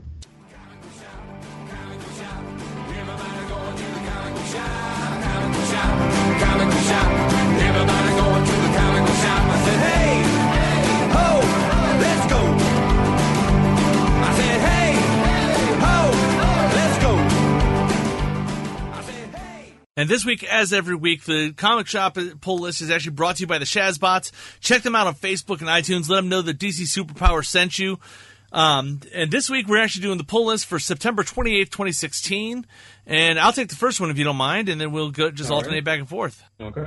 The first book we have for this week is Action Comics 964. Who is Clark Kent Part 2? Superman comes face to face with Clark Kent and he is and he wants answers. But first the Man of Steel must protect his alter ego. Clark Kent tells him all of this all or tells all in this shocking issue and don't miss the return of a ghost from Smallville past. Art by Patrick Zircher and written by Dan Jurgens. And our next issue uh, for our pool list is Batgirl, issue number three, Beyond Burnside, part three.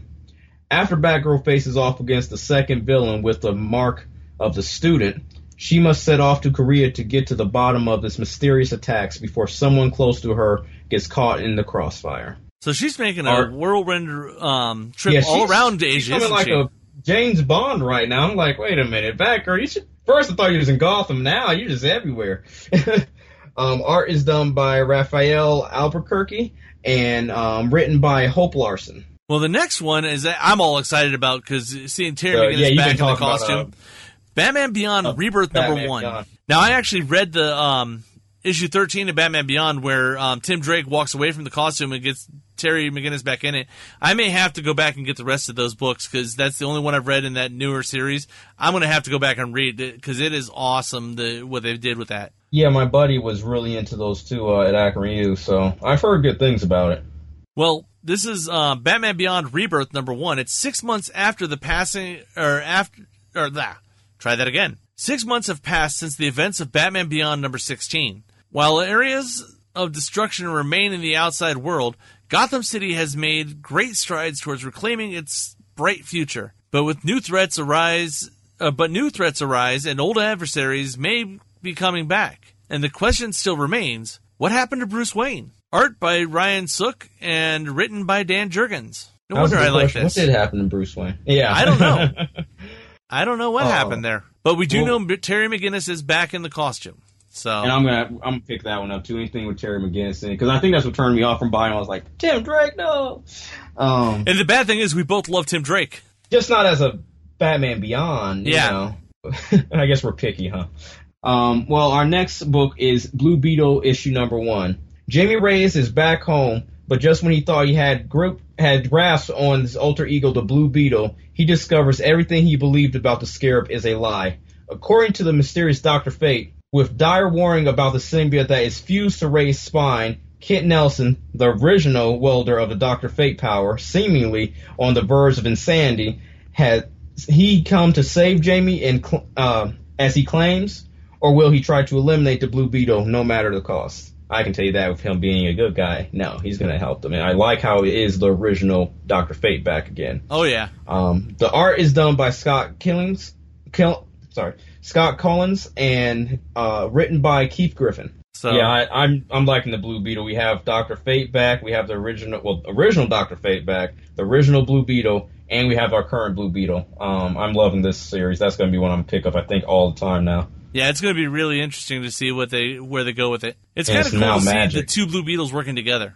Oh, I love that so much. I I didn't think that was going to happen at all, and I I love both of them because of really Booster Gold made me a fan of Ted Kord. Yeah, And uh, the new Blue Beetle is completely different from the original, and it's kind of like the spin of Batman Beyond to Batman. It's more of the suit, but in this case, the suit is the main power. Without that, the Blue Blue Beetle's nothing. So um, I love the technology they put in there. Well, the next one on the list is Deathstroke number three, The Professional Part Three. After Slade Wilson discovers that someone has put a contract out on his daughter, Rose Wilson, aka the Ravager, Deathstroke reluctantly travels to New York City to save her from a deadly ambush. The art is done by Belardino Brabo and Joe Bennett, and it's written by Christopher Priest. Deathstroke's been okay. It hasn't really um, grabbed my attention though much. Um, certain parts grab my attention with what look like's happening in the other one with uh Ravager. Um, I'm gonna pick it up because she played a big part in the original Teen, not original Teen Titans, the Teen Titan book in 2005, uh, Yeah. 2008 run. So I'm gonna have to pick that one up just because of her. Okay. Um, but the Deathstroke comics, it, I don't hate it, but it's not something I have the most interest in. yeah. Um, well, next on our list we have Detective Comics 941. Every time I say these numbers, it just amazes me they've been going this long. Like, Yeah. wow. Um, Night of the Monster Men Part 3.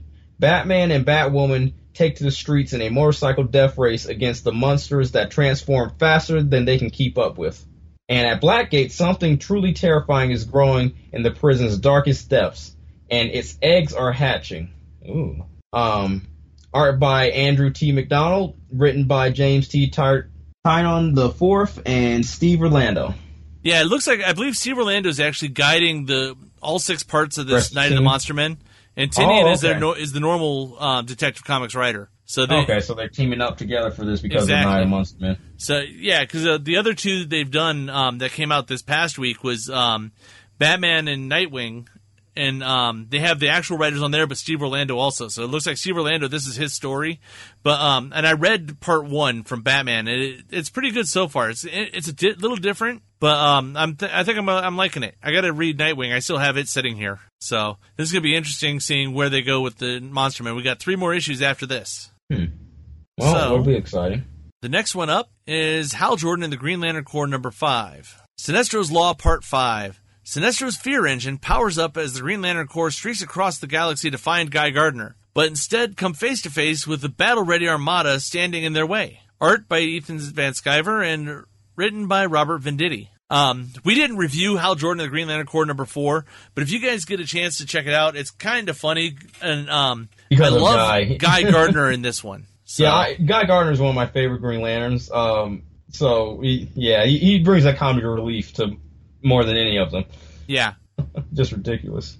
Um, next on our list, we have Suicide Squad number three, The Black Vault Part Three. It looks like a well-deserved day off for a Suicide Squad until things go too far and the rails uh, when the bizarre energies of the Dark Spear Amanda Waller's team brought back slowly drives everyone in Ble- Belle Reve Penitentiary to act as violent, bloody madness.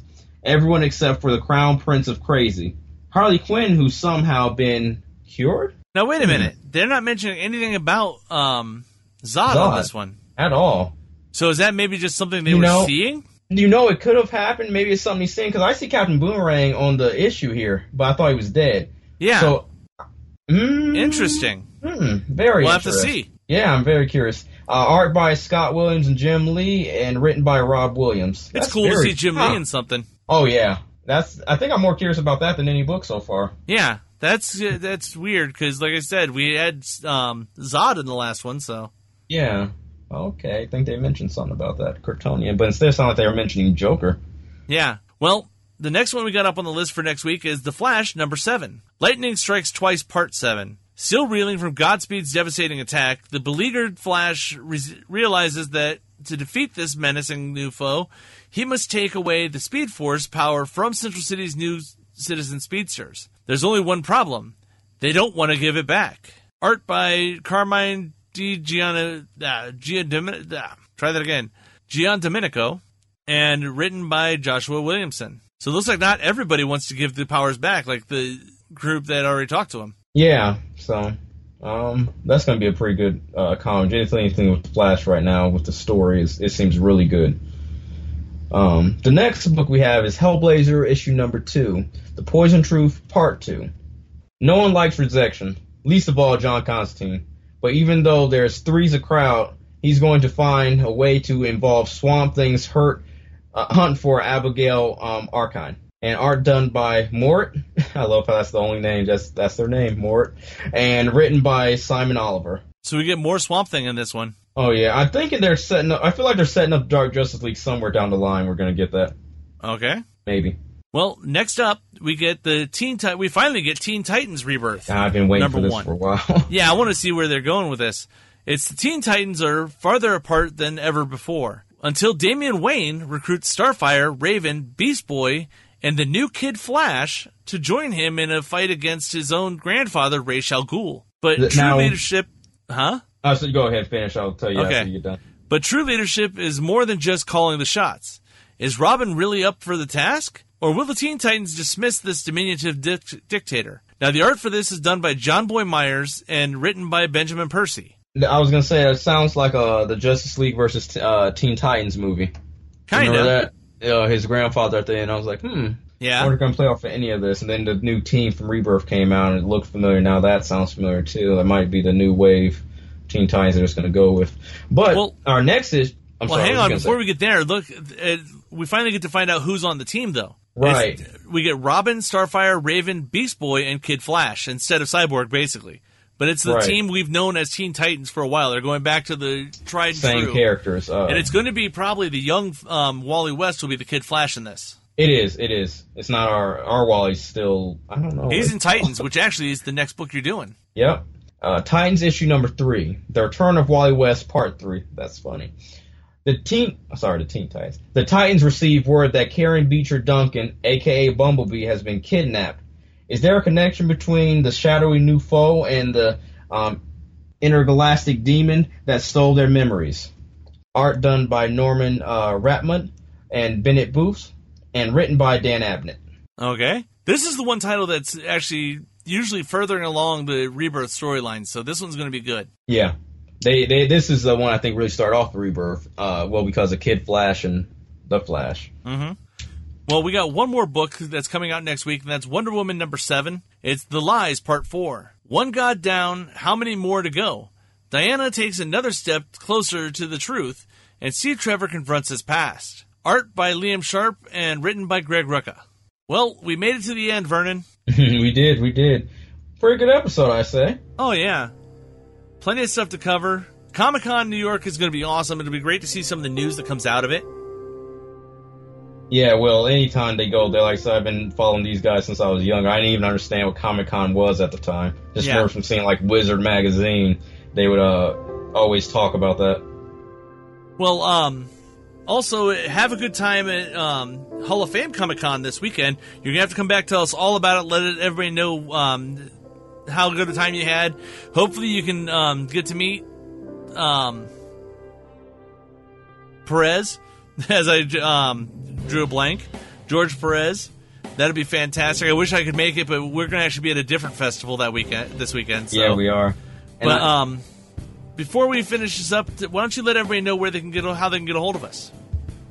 You can get a hold of me at um my, was my Instagram Howlin' Out Wolf. Uh, my Facebook is Vernon McLean Moore. My Twitter is VYellow, and you can find me and Ken for any um, DC Superpowers and, uh, podcast news and pictures. Our Instagram is DC Superpowers Podcast. So is our Facebook page, and for our Twitter, it's Superpowers DC.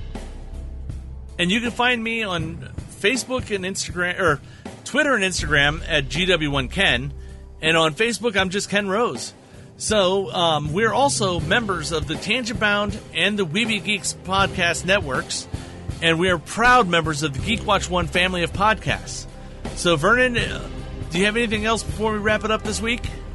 Uh, yes, uh, for the fans out there, if you're listening to this right now, um, or if you're gonna listen to it when it comes out and we drop it, um, let us know how you like the format we got right here. Because with all the fall TV shows coming up, we're gonna have to shorten our comic book list. I know it's gonna be so many good ones coming out, but um, let us know how you like it. Do you want us to do maybe a couple from the, our favorites, um, any events going on, and focus more on the TV shows? Let us know. Leave us some comments. Exactly. Also, do you like free comics? I well, love we free like comics. free comics. I know you do, Vernon. so, um, if you want a free comic, go over to iTunes, leave us a rating or review. Let us know um, what you think of the show. That way, you can also let everybody else that know about the show before they actually um, have to to listen to it. They, it always helps if you look through the comments and say, "Okay, this show was good. This show was good. This show was terrible." It helps you decide what you want to, um, if you want to see it. Um, we'd love those five star reviews, but leave an honest review. Let us know what you truly think of the show. Uh, but we have two reviews on there now. As soon as we get ten reviews, we're going to choose one name out of everybody that reviewed the show to send free comic books to. All you got to do is leave us a review and um, wait. As soon as we get 10, we send it out. And then every multiple of 10 after that, we're going to send more free comics out. So, but if you're in that first 10, you got a 1 in 10 shot. So um, head over there, help us out. Um, then I think I'm pretty much done for today. Do you, Vernon? Think so. So, Super Friends, we'll see you next week.